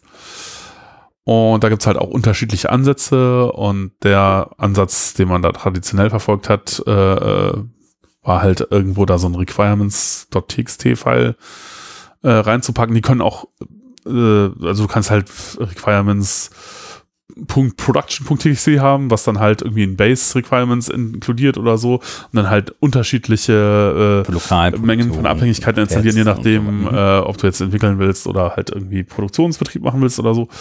Aber äh, also ja, das geht auch alles schon irgendwie, aber das, also was halt daran zum Beispiel total bescheuert ist, ist, dass äh, es nicht deterministisch ist so richtig, was passiert, wenn das jemand irgendwie in ein paar Monaten auscheckt. Neuer Entwickler und dann halt pip minus i äh, oder pip install minus r requirements txt sagt oder so. Weil man hat zwar sozusagen die direkten Abhängigkeiten, hat man die, kann man die Version zwar pinnen drin, also man kann sagen, welche Version man genau hätte, aber äh, die Sachen, äh, von denen die abhängen, äh, die äh, können sich ja auch geupdatet haben. Und das heißt, eine Installation mit dem gleichen Requirements-TXT-File kann heute anders aussehen als in ein paar Monaten. Ja, habe ich Das manchmal heißt, mir schon böse mit in den Fuß geschossen. Da fehlt Ja. dann irgendwelche Dev-Pakete oder äh, ja. Ja, und dann, das kann halt, das, das heißt, es können etwas, das halt vorher super funktioniert hat, geht halt plötzlich kaputt, einfach so. Und man weiß nicht warum. Und das ist natürlich irgendwie etwas, was eigentlich gar nicht sein sollte. Dann steht er da als Entwickler, hat die Requirements installiert ja. und es geht nichts und fragt sich so, hä, wieso bin ich jetzt wieder zu blöd? Und äh, ja, manchmal ja, ist es also normalerweise so, denkt man sich dann so, ja, die haben es halt verbockt und haben es aber selber gar nicht so richtig gemerkt, weil sie irgendwie, äh, aber nee, es ist, es kann tatsächlich, solche Sachen können halt dann passieren. Und ja, was halt in, in der JavaScript-Welt schon lange üblich ist, ist, dass man dann halt ein Logfile hat, wo man dann halt die ganzen Versionen der äh, Pakete, auf denen, äh, von denen die Dinge abhängen, die man halt als Abhängigkeiten definiert hat, dass die halt auch gepinnt werden, sodass halt sichergestellt ist, dass halt, wenn ich npm install sage oder yarn install oder so, äh, dass dann halt alles äh, irgendwie genau in der Version da ist, wie äh, man das halt mal zu dem Zeitpunkt, als es alles funktioniert hat, äh, irgendwie äh, definiert hat. Und das wird halt beides eingecheckt und dann äh, gibt es da keine Missverständnisse mehr und kann auch ein Update zwischendurch nichts kaputt machen, weil die Versionen sind ja alle gepinnt. Und ähm, tatsächlich die ganzen Tools, die jetzt äh, versuchen da so ein bisschen das äh, äh, unter Python halt auch äh, eher so wie JavaScript zu machen, die gehen halt auch alle in diese Richtung. Also äh, da sind zwei wesentliche Tools, äh, die die da eine Rolle spielen. Das ist äh, ja pipenv und und Poetry, würde ich sagen. Mhm. Oder ich würde es eigentlich eher umgekehrt sagen. Ich würde sagen Poetry und pipenv. und Poetry klingt äh, sehr schön poetisch. Ja, und äh, pipenv äh, ist so ein bisschen, ist zwar äh, irgendwie offizielles Produkt der, der PSF, äh, Python Software Foundation oder irgendwie da gelandet, keine Ahnung. Aber das ist, äh, es wird auch mehr verwendet tatsächlich, aber ist nicht so das, was. Äh, ist doch von dem Autor von Requests irgendwie da, oder? Den, ja. Äh, äh, na, sag schon. Kindness Rights. Ja, ja, ja. Aber bis vor kurzem, ich weiß nicht, ob es immer noch so war, bis vor kurzem war da halt ein, äh, äh, Issue drin, so irgendwie äh, ist. This, if this project is dead, please tell us. Und der war halt seit einem Jahr offen. Und äh, also das ist halt schon, weil so ein Ding, das so wesentlich ist, kann, geht das eigentlich nicht. Und äh, insofern, äh, ja, also es gibt da äh, Schwankungen. Und ähm, also es ist, es wirkt manchmal so ein bisschen unmaintained und ähm, ja. Deswegen mehr Poetry. Genau, genau. Also, die, also wenn man Leute fragt, die, die, sich damit auch mehr beschäftigen, dann sagen fast alle irgendwie, nee, sie verwenden eigentlich schon momentan Poetry. Vielleicht wird der Pip nochmal, aber eigentlich also ist PyEnv und Poetry müsst ihr verwenden. Das ist jetzt die Quintessenz. Hm? PyEnv und Poetry. Erklär mal bitte kurz, was Poetry? Ja. Mal Poetry. Also müssen würde ich jetzt nicht sagen. Ja, natürlich. Aber, aber äh, das ist äh, das, was ich jetzt gerade verwende zurzeit, ja.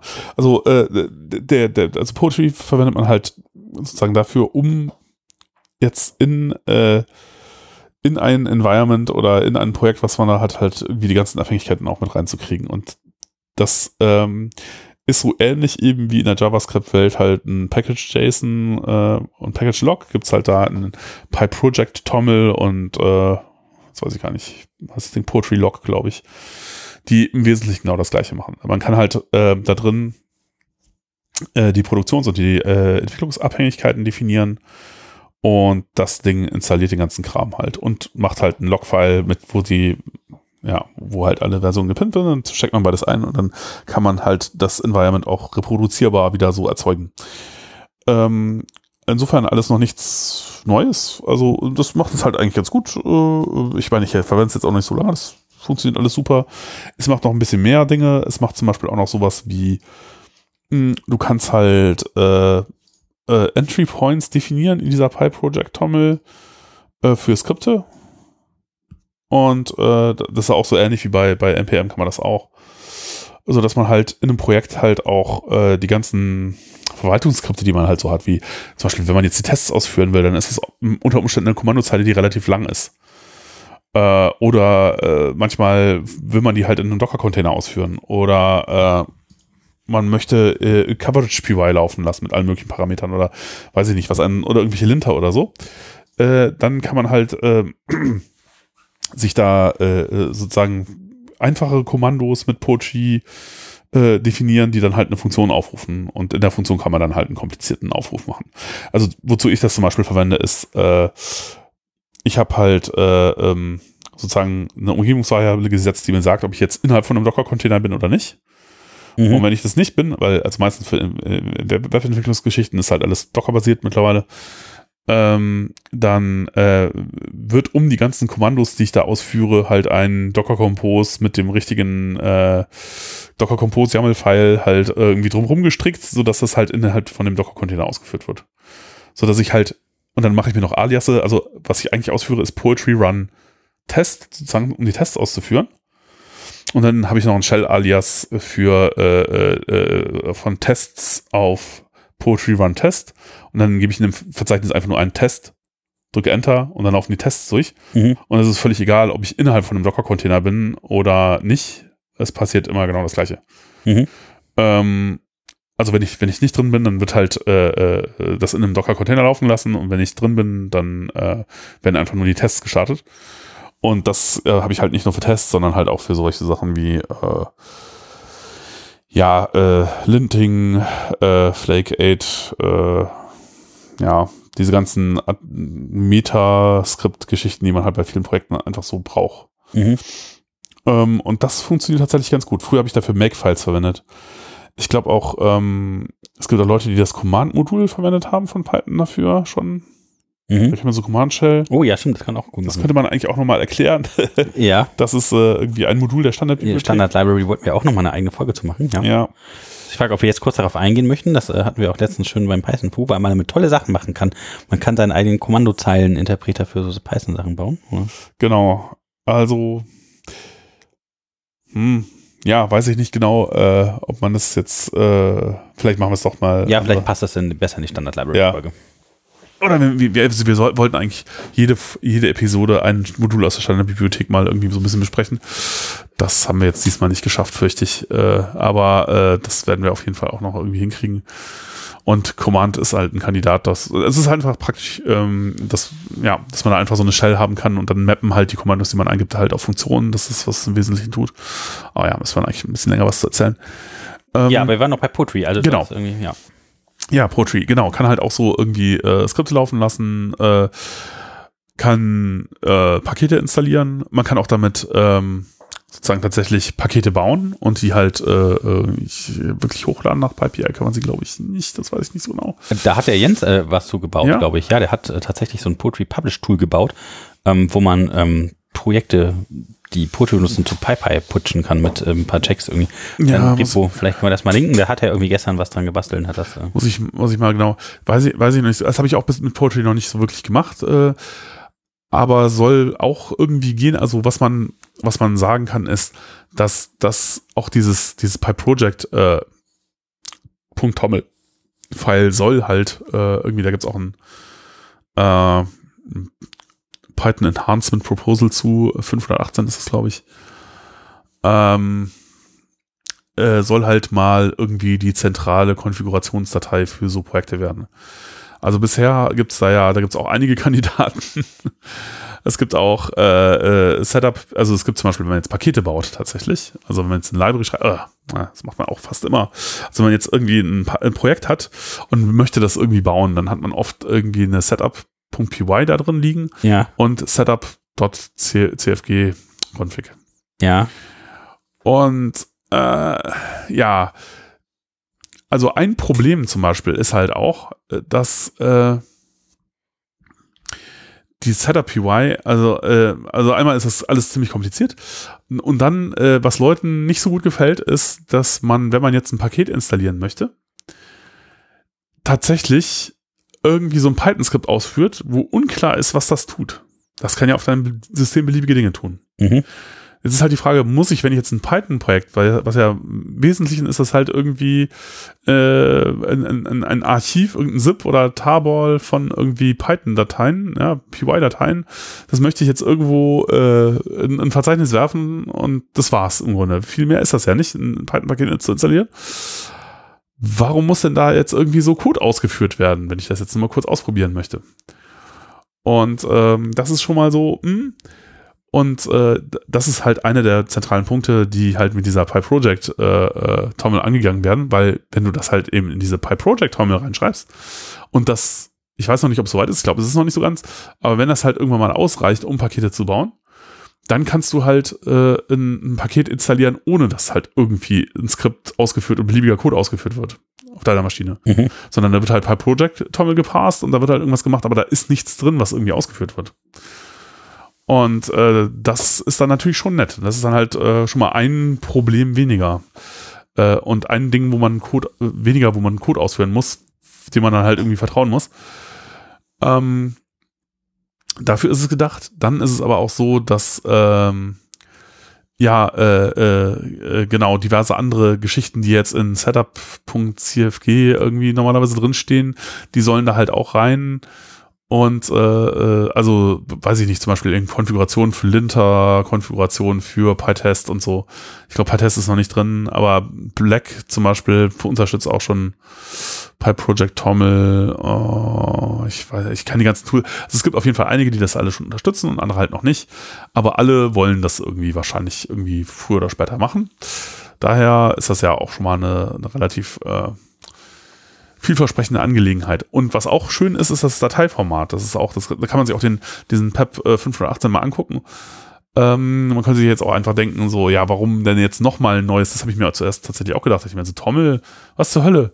Warum denn nochmal ein unterschiedliches Dateiformat, ne? Ich meine, es gibt ja auch immer den Witz, äh, sozusagen, ja, äh, irgendwie, äh, JSON kommt dabei raus, wenn man alle Fehler ignoriert, die Leute bei XML gemacht haben, ja, und äh, äh, YAML kommt dabei raus, wenn man die Leute irgendwie alle Fehler ignorieren, die bei JSON gemacht wurden und äh, warum denn jetzt noch Tommel, ne? So, wenn jetzt alle Fehler ignoriert, die bei YAML gemacht wurden, kommt dann vielleicht Tommel raus? Kann sein.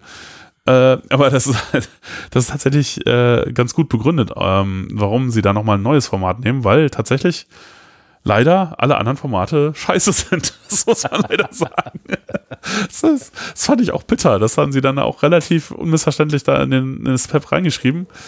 Es ist echt, es ist echt faszinierend. Ich meine, also das XML, also da braucht man nicht viel, viel drüber reden eigentlich, ne? Das XML scheiße ist, das ist ja, bekannt. Das ist, das kann man als bekannt voraussetzen, ja. So, äh, es ist halt äh, ein entscheidender Punkt dabei ist halt, es ist nicht von Menschen editierbar, so richtig. Ne? Und das ist sowieso ein komisches Format. Also, äh, naja, will man eigentlich nicht. Ähm, dann. Warum JSON? JSON ist eigentlich nicht so schlecht, wird ja auch verwendet tatsächlich bei JavaScript, eben für Package JSON und so. Aber, also menschenlesbar ist es auch irgendwie, aber menschenschreibbar ist halt so eine Sache, weil die Syntax ist so ein bisschen filigran. Also es gibt ja so Dinge wie zum Beispiel, dass man halt ähm, äh, tatsächlich kein Komma am Ende von Arrays. Am letzten Jahr. Mhm. Total kacke, ja. Also, und ich meine, also als Mensch denkst du halt so, wenn du das nicht, wenn du jetzt nicht irgendwie so ein, so ein Standardfetischist bist oder so und das sofort siehst, oder dein Editor kannst du dir vielleicht auch sagen, aber wenn du es jetzt einfach mal einen normalen Texteditor nimmst, der das nicht kann, äh, dann tippst du das da so ein und dann sagt dir halt NPM irgendwie, da ist ein Syntaxfehler und denkst dir so, hä? Was? Warum? Das ist ein Syntaxfehler. ja. Und es macht das Parsen halt auch schwer, weil, äh, ja, das ist halt, du musst wissen, du musst dir immer merken, dass das jetzt irgendwie das letzte, also äh, das letzte ist und so. Und, ach, das ist alles, du kannst nicht alle gleich behandeln. Es ist irgendwie, also Jason ist für viele Sachen ganz nett, aber so mh, mm, Menschen schreibbar nicht so gut und es hat auch so komische Quirks irgendwie. Äh, aber ansonsten, Jason ist auch nah dran. Also die waren auch kurz davor, Jason zu nehmen. Ähm, YAML? Ja. YAML sieht eigentlich ganz gut aus, ne? wenn man so YAML-Files sieht. Denkt man sich so, ach ja, so schlecht ist das ja gar nicht. Ich habe in letzter Zeit viel mit Kubernetes zu tun. viel, ich sehe viel, ich habe viel YAML gesehen. Ich, ich, bin nicht mehr davon überzeugt, dass es eine gute Idee ist. Äh, naja, also YAML, es kann auch furchtbar werden. Also einmal ist das Problem bei YAML, der Standard ist gigantisch. Also äh, während JSON halt noch relativ da ist relativ einfach zu implementieren und es gibt relativ wenig Zeug. YAML ist richtig fett. Da ist viel Zeug drin. Und was den meisten Leuten auch überhaupt nicht klar sein dürfte, was aber auch ein großes Problem ist, ist, dass halt YAML-File parsen bedeutet, Code auszuführen im Grunde. Meistens. Oh du kannst, das, das kann halt so viel, dass du dem sagen kannst, so hier führ mal diesen Code aus, dann macht's das. Es gibt dafür eine, eine Load-Safe oder Safe-Load-Methode oder sowas, die man benutzen kann, wenn man YAML parsen will, ohne da Code auszuführen. Aber das muss man halt auch erstmal wissen. Und das ist, so, das ist halt, also. Kann man lustige YAML-Sachen machen. Ja, Standard ist komplex und dann irgendwie, wenn man einen YAML-File lädt, für das Code aus. Das ist halt schon eine Kombination, die, äh, ja, ist schon bitter. Also, ja, will man vielleicht auch nicht, obwohl es halt tatsächlich gut menschenlesbar ist und es ist gut menschenschreibbar und es sieht eigentlich ganz nett aus. Aber das ist halt, aber es ist zu kompliziert und es ist zu äh, gefährlich eigentlich. Da kann man das auch nicht wirklich gut verwenden. Ähm, ja, Und ähm, tja, was bleibt da noch? Ach, es gibt noch Config-Parser, äh, auch in der Standardbibliothek von Python. Das ist halt so ein, in Windows nennt man das, glaube ich, Ini-Files oder so. Mhm. Äh, wir hatten es auch überlegt, ist auch nicht so schlecht, ist halt schön einfach. Das Problem ist, es ist halt nicht mächtig genug, um halt die Sachen, die man halt in so einem äh, Projektdefinitionsdings abbilden können will, abzubilden. Das ist schon mal doof. Und dann ist es so, es gibt keinen Standard dafür. Es ist nicht so, dass es irgendwo standardisiert wäre, sondern der, das, was Config Parser kann, ist halt dadurch definiert, dass es halt Config Parser es kann. Aber es ist nirgendwo. Ja, es gibt ein paar Config, bei denen das dann geht, bei den paar. Ja, und eben, bei manchen geht's halt nicht und wenn es nicht geht, weiß man halt nicht so warum. Und es gibt auch keine anderen äh, Implementierungen und so. Also äh, ja, hm, auch nicht wirklich toll. Und jetzt kommt. Und jetzt kommt Tommel. Tommel ist zwar ein anderes neues Format, das keiner kennt, aber tatsächlich erfüllt es all diese Sachen. Man kann es gut lesen, man kann es gut schreiben. Es ist, es explodiert nicht sofort, wenn man es passt. Äh, der Standard ist schön einfach. Und äh, es gibt tatsächlich auch einen Standard. So, und dann haben sie gesagt, okay, ja gut, dann und äh, vielleicht sogar das wichtigste Argument, äh, das wird halt auch äh, sozusagen zur äh, Definition von äh, Projektabhängigkeiten und Paketdingern äh, verwendet, schon bei Rust und Aha. funktioniert da schon lange. Aha. Okay. Und ähm, ja, insofern ist es halt auch nochmal eine Vereinheitlichung. Mhm. Okay, okay. Ja, also äh, genau. Und ja, Poetry benutzt das halt auch. Und äh, insofern eigentlich alles ganz nett. Äh, ja. Interessant. Ja, und damit hätte man sozusagen den, hätten wir dann den Teil, äh, wie installiert man eigentlich äh, Pakete und äh, wie führt man da Skripte, so Management-Skripte aus, auch erledigt. Ja. Ja. Was fällt dir noch ein zu deiner Umgebung? Also ich meine, wir haben jetzt gar mhm. nicht über Editoren oder sowas Ja, geredet. das müssen wir aber eigentlich auch noch. Müssten wir. Ja. Ja, zumindest, also eigentlich schon. Ja, okay. Was nutzt du? VI, Emacs, VS Code, haben wir alles verraten. ja, VI äh, oft. Ähm, Im Enhanced-Modus oder im puren? Äh. Was nutzt du für ein Farbschema? Ähm, ich habe mal Solarized verwendet, aber das mache ich eigentlich auch nicht mehr. Ich weiß es aktuell gar nicht. Ich nehme Dracula. Ich mag das. Das ist wie bei PyCharm. Das, ja? Äh, nee. Ich glaube nicht. Nee? Nee, Dracula ist so schön ähm, lila, pink, gelb. Okay, das, das äh, weiß. Ahnung. Auf dunklem Hintergrund. Ah, okay, keine Ahnung. Ähm, ja, also äh, VI tatsächlich äh, immer noch sehr viel und mir gefällt es auch gut. Äh, ich habe eine Zeit lang NeoVim verwendet, aber äh, seit Vim 8 kann das eigentlich alles wieder, was man so haben will. Vor allen Dingen äh, eben auch Linting-Geschichten äh, ausführen, ohne dass das Editieren blockiert oder so. Ne? Das war ja so der Grund, Hauptgrund dafür, oder jedenfalls für mich, äh, NeoVim zu verwenden. Ähm, Daher kann ich wieder den normalen Vim verwenden. Was ich an VS Code zum Beispiel so sehr mhm. mag, wo wir eben darüber gesprochen hatten, Entwicklungsumgebung, man kann auch da die Settings synchronisieren. Bis jetzt benutze ich dafür eine Extension, aber das ist gerade dabei, dass es in den offiziellen Patch Notes, glaube ich, drin steht von den, ähm, vom Insiders, dass man die Settings synchronisieren kann, wenn man möchte, über seine Maschinen. Was natürlich super ist, weil ähm, man ja auch die Editor-Settings, die ja irgendwie doch länger sein können, irgendwann ja. äh, gerne synchronisieren möchte. Ja, auch die Extensions, die man nutzt. Sind das, sind das nicht, äh, sind das nicht auch Dot-Files irgendwie, die man genauso handeln könnte wie alle anderen? I, gute Frage. Ich glaube nicht. Ich glaube, das ist eine Settings JSON ist das eigentlich, hm. ähm, die da irgendwo drin liegt im, im VS Code Verzeichnis. Und ja, da kann man halt man in, in JSON Sachen reinschreiben. Ja.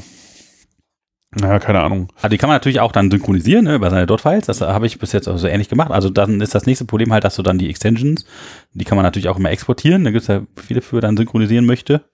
Und dann kann man das halt auch automatisch machen, dass halt die Extension alle gleich sind, dass man halt auch da Updates fahren kann und so. Das ist ganz nett.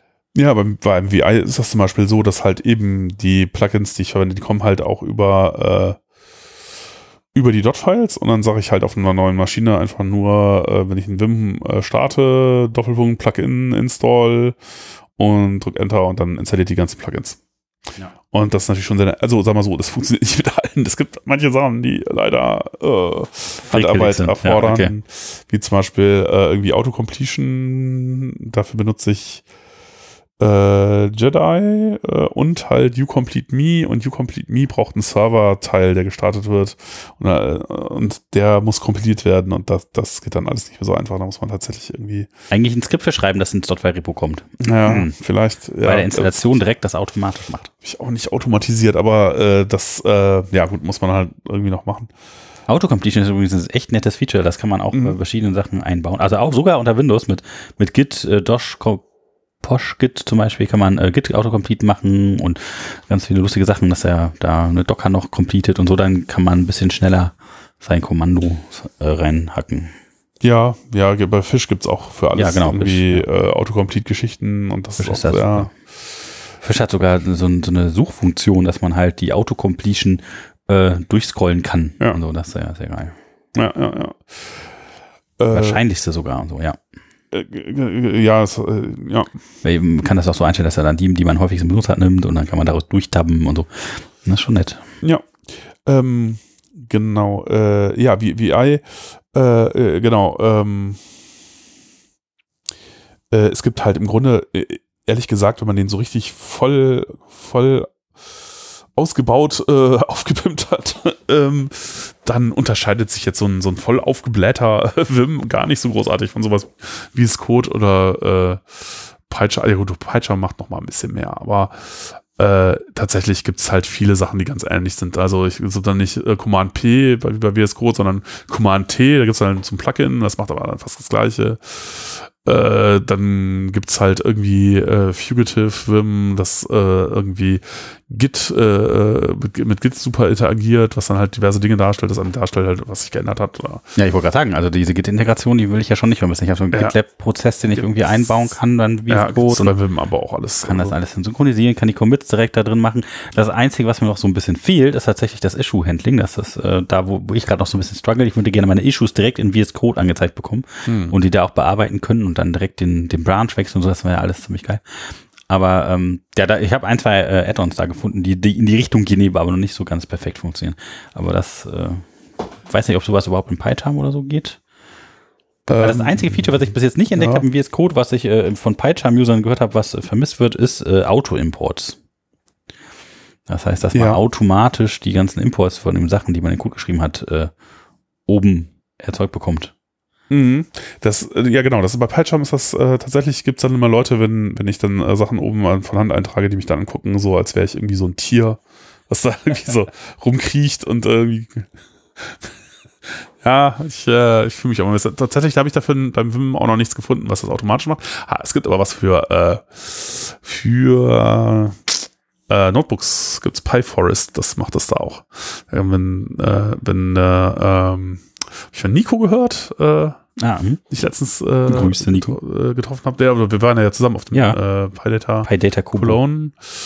Ähm, und der meinte, das äh, kann man super verwenden, wenn man da halt irgendwie, keine Ahnung, in, äh, in einem Jupyter Notebook halt Dinge verwendet, dann importiert, beschreibt es den Import halt oben rein und das ist äh, tatsächlich ziemlich cool.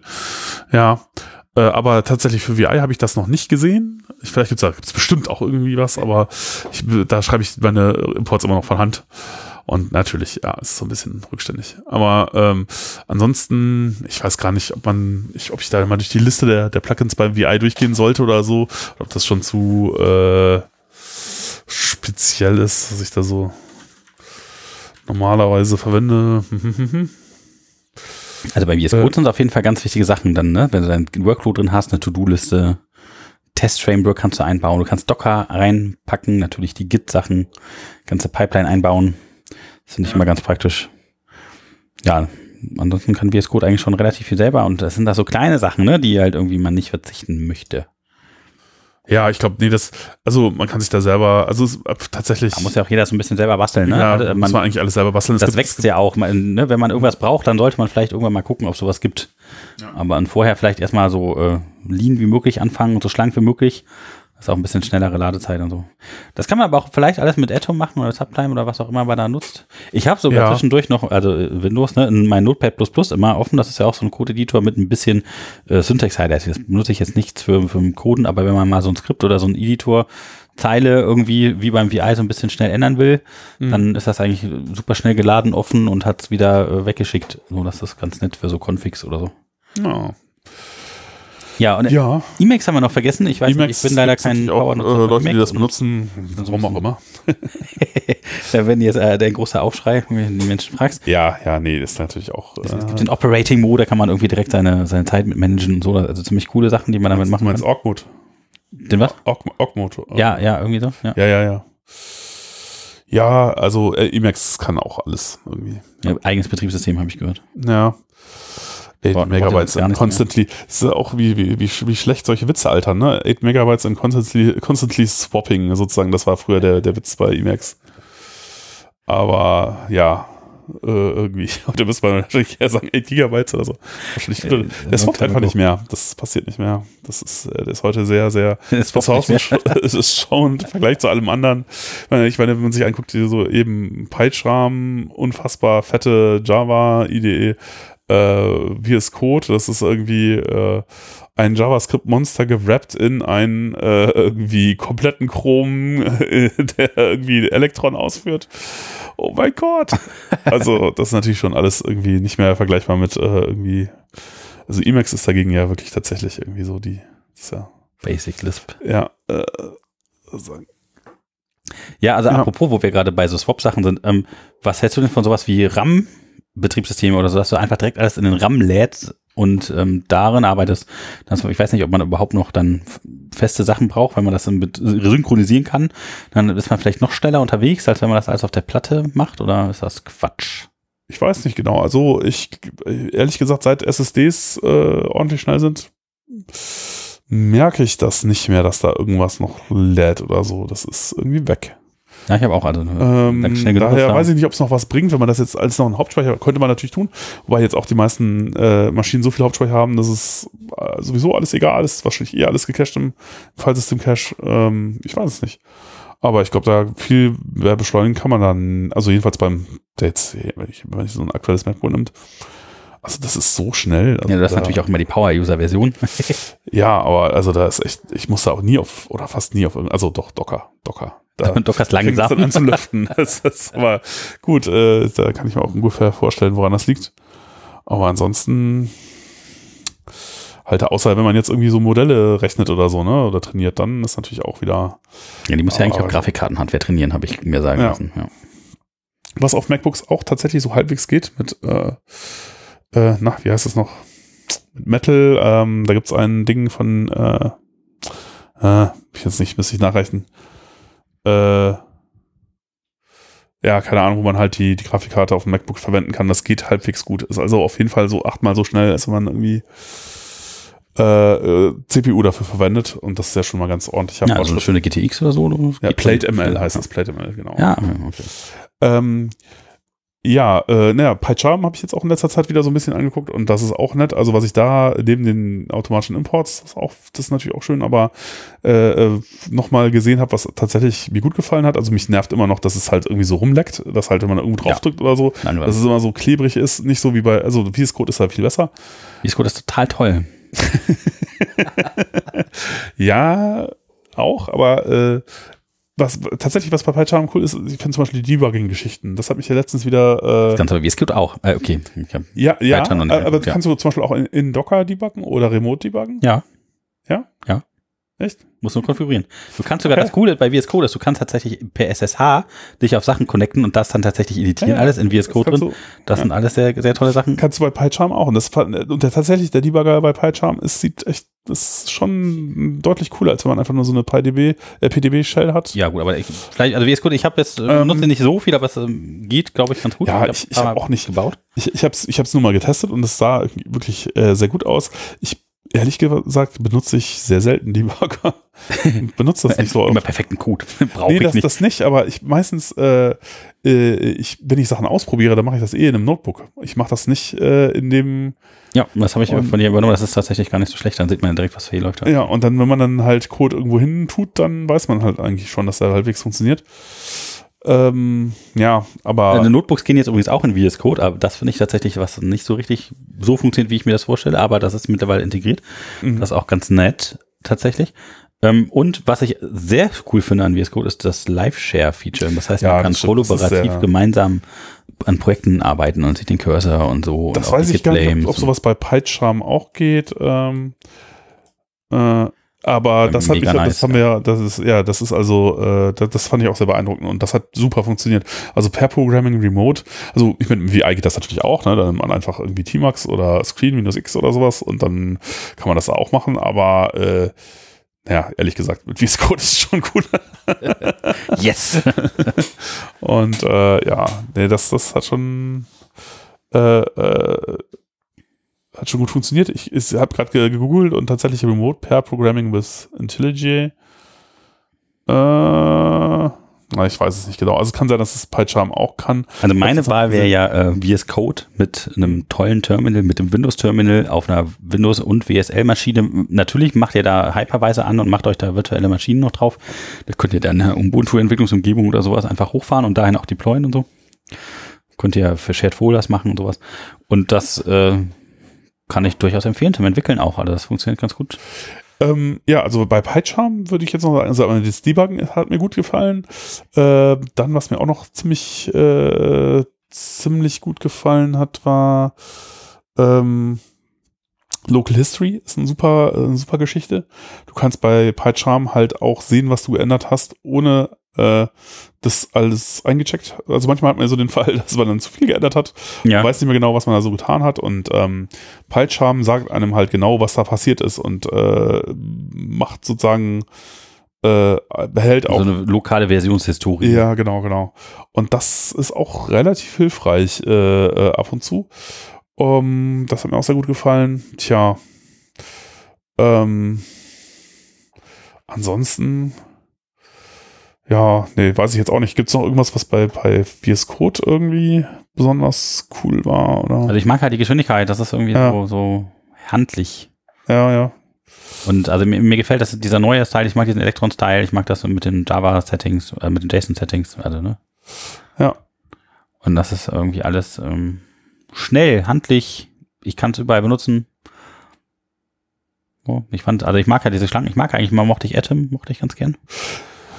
Ja, Aber der ist halt sehr, sehr schlank auch, ne? das ist auch ein Elektron-App.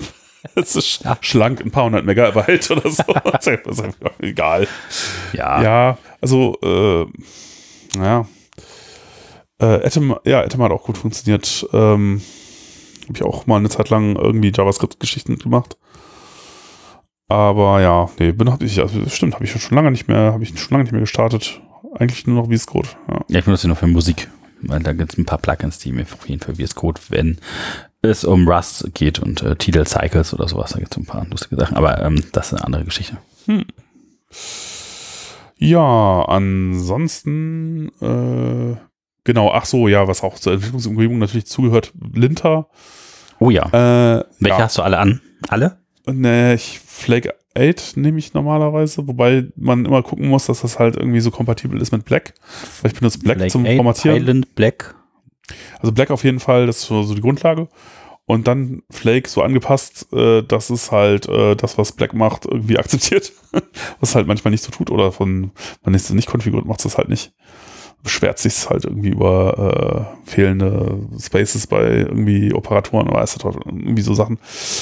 Ähm, und äh, Pylint eigentlich nicht. Ich habe sie alle an. Ich Du habe hast sie alle an. ja, Pep, Pep 8, Flake und äh, Black und äh, so. Und die zeigen eigentlich immer dasselbe. Also, Naja, bei mir nicht so unbedingt immer. ja, ich glaube, ich habe auch ein zwei Flex gesetzt dann. Äh, äh, was ich noch ganz interessant fand, äh, jetzt muss ich nur sehen, ob ich das wiederfinde. Ähm, wo war denn das? Äh, es gab da noch ein ziemlich cooles, also es gab einmal Pylama, das Ja, kombiniert Pylama, stimmt. Moment, ich muss die ganzen mach Geschichten mal so ein bisschen. Editor auf, vielleicht kann ich dann noch äh, irgendwas Neues erzählen. Ja. Und ähm, mh, dann gab es auch noch irgendwie so ein äh, schönes Tool, um Codekomplexität irgendwie zu messen. Aha, aha. Ich Grundkomplexität. dummerweise tatsächlich den Namen wieder vergessen. Kannst du nicht. Also ich habe noch bei mir mein äh, eigenes Linting drin für bestimmte äh, Keywords, die ich da reinpacke. Das ist auch noch ganz witzig. Aha, okay. Mit dem To-Do-Tree, nämlich bei VS Code, da kannst du äh, To-Do, Fix Me, Hack, Bug, to be discussed oder sowas. Da kannst du eigene Tags einbauen für dein Team und für dich, Mhm. die dann irgendwie mit eigens noch gefleckt werden und die du halt an in einem To-Do äh, extra Fenster dir anzeigen lassen kannst, um dann zu bearbeiten und so. Ach, okay. Und das heißt, ich habe jetzt hier so ein To-Do-Ding, da kann ich dann alle Sachen sehen direkt, die ich mir markiert habe. Ja, das ist ganz nett. Okay, nee, das ist nett. Ich, hab- ich habe es tatsächlich wiedergefunden. Na, genau, das Ding heißt Radon. Oh, Radon, kenn Mhm. ich nicht. Und ähm, kann man auch in, in Pylama integrieren, äh, genau wie PyCode-Style. Ja, PyLama habe ich, eine MyPy gibt's noch. Und dann äh, MyPy, ja. PyDoc-Style, PyDoc, Flake 8, ja. ja. Also MyPy ist ja auch mal so eine zweischneidige Geschichte. Ich weiß nicht, ich weiß nicht. Aber ähm, ja, kann man natürlich auch machen. Ähm, äh, aber was, was dieses, an diesem Radon irgendwie ganz nett ist, Es gibt auch Bandit, ist mir eingefallen. Bandit ist ein Security-Linter. Der lintet bestimmte Dinge, die vielleicht Security-relevant sein könnten. Ach, okay, nee, das kann ich nicht. Äh, äh, ja, was, was an Radon nett ist, das äh, äh, er- ermittelt äh, zum Beispiel äh, so ein Wert, nennt sich äh, Cycli Cycliomatic Complexity. Ehrlich gesagt weiß ich nicht genau, was das Was ist bedeuten das? soll. Aber der misst halt sozusagen deine Code-Komplexität. Und ähm, du kannst ihm halt sagen, okay, ab dem, wenn es so komplex ist, dann äh, mach einen Fehler draus. Und du kannst es halt auch äh, eventuell so einbauen, dass halt du nicht einchecken kannst oder nur, also ich meine, das muss man, ob man jetzt Pre-Commit mag oder nicht, ähm, das halt äh, sagt, also wenn zum Beispiel, also was letztens irgendjemand machen wollte, war halt, äh, äh, wenn sich Code geändert hat, die Tests noch laufen, aber irgendwas komplizierter geworden ist, äh, wenn du irgendwas refactored hast und die Komplexität gestiegen ist, dann lässt sich das nicht einchecken. Oder wenn, äh, wenn, deine, wenn dein Code einfach zu kompliziert ist an einer bestimmten Stelle, dann musst du ihn halt da nochmal refactoren oder so. Keine Ahnung. Aber ich glaube, was auf jeden Fall ganz nett ist, ist halt, wenn man mal so ein bisschen ähm, äh, äh, einen Hinweis darauf kriegt, wo so der, äh, wo so die fiesen Stellen im eigenen Also ich finde es ja netter, wenn man irgendwie das äh, Feature äh, nicht finishen könnte, weil das Git-Flow nicht mehr geht, als Ja, wenn ja, man ja. dann tatsächlich nicht Nee, klar, Commit machen also- könnte, wenn man kurz Feierabend machen will. Ich mach das auch damit nicht, also- kaputt geht. Aber ja, gut. Nee, ich mach das auch nicht. Das ist echt äh, so extrem muss man es nicht machen. Ja, aber genau, das kann man sich auch mal angucken und ich fand es halt äh, nett, dass es sowas überhaupt gibt. War mir noch gar nicht so klar. Ähm, ja, damit sind wir eigentlich so durch die Linter und Dinger durch. Ja, ja. Ähm, Ja, wir haben unsere Entwicklungsumgebung, wir haben unser Terminal, wir haben äh, das System und die Software. Benutzt du noch irgendeine andere Software zum Entwickeln sonst? äh, Nicht, ne? Also mir reicht eigentlich immer der, der Editor, das Terminal und Ja. äh, das naja. Not ne? Notebooks. Also gerade bei Ja, Notebook. ich finde ich, find ich bei, bei Django-Projekten sind finde ich Jupyter Notebooks unfassbar hilfreich, ehrlich gesagt. Also man kann ja da auch tatsächlich den äh, Django Shell aufmachen und hat dann, dann direkt Zugriff halt auf die Datenbankobjekte und so. Und das ist natürlich tatsächlich sehr praktisch. Ähm, genau, ansonsten.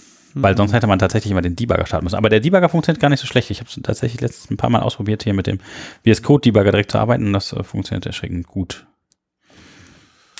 Ja. Also ich benutze noch so einen äh, Zeitmanager. Äh, Wacker benutze ich manchmal. Da kann ich genau checken, welche Projektzeit ich wie, wo, wann ja, ich sowas, verwende. Das. sowas benutze ich auch. Ich habe da, dafür verwende ich normalerweise Toggle.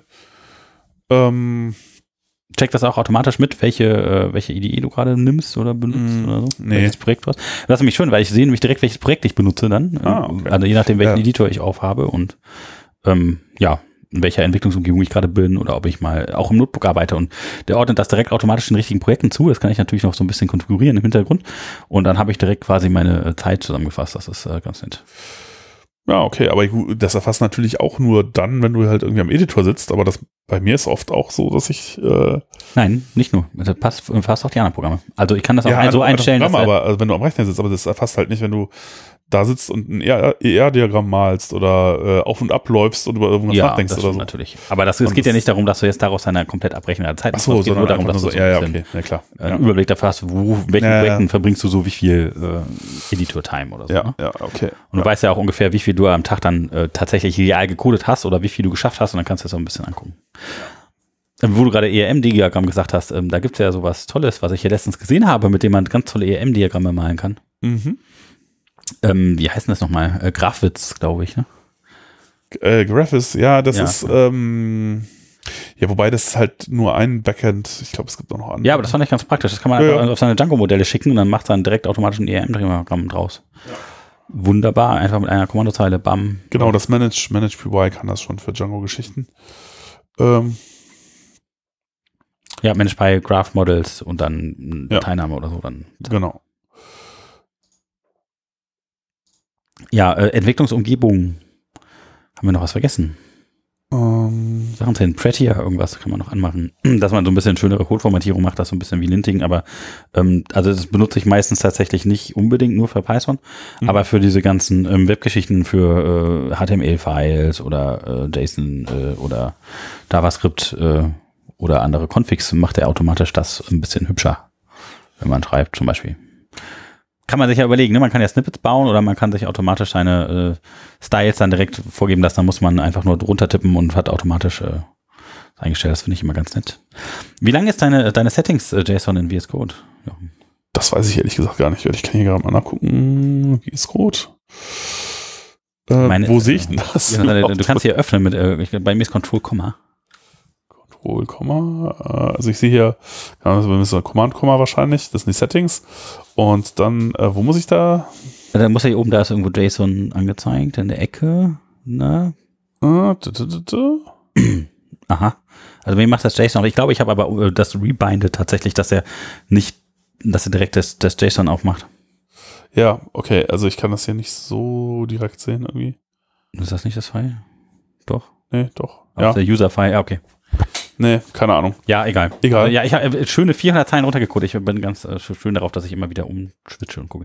Äh, was äh, am nervigsten war tatsächlich mit äh, Windows und Linux und, und quer zusammenzuarbeiten, wo man nicht immer drauf achtet, ist tatsächlich, dass man die Line-Feeds ändern muss, anpassen muss, dass man, Ja, das wenn man die Dateien speichert, Ja. da das richtige Format wählt. Und das sollte man vielleicht dann direkt wenn man übergreifend arbeitet, so einstellen, dass das so gespeichert wird wie auf Linux oder Mac-Maschinen, weil sonst äh, sind die anderen Leute ein bisschen genervt.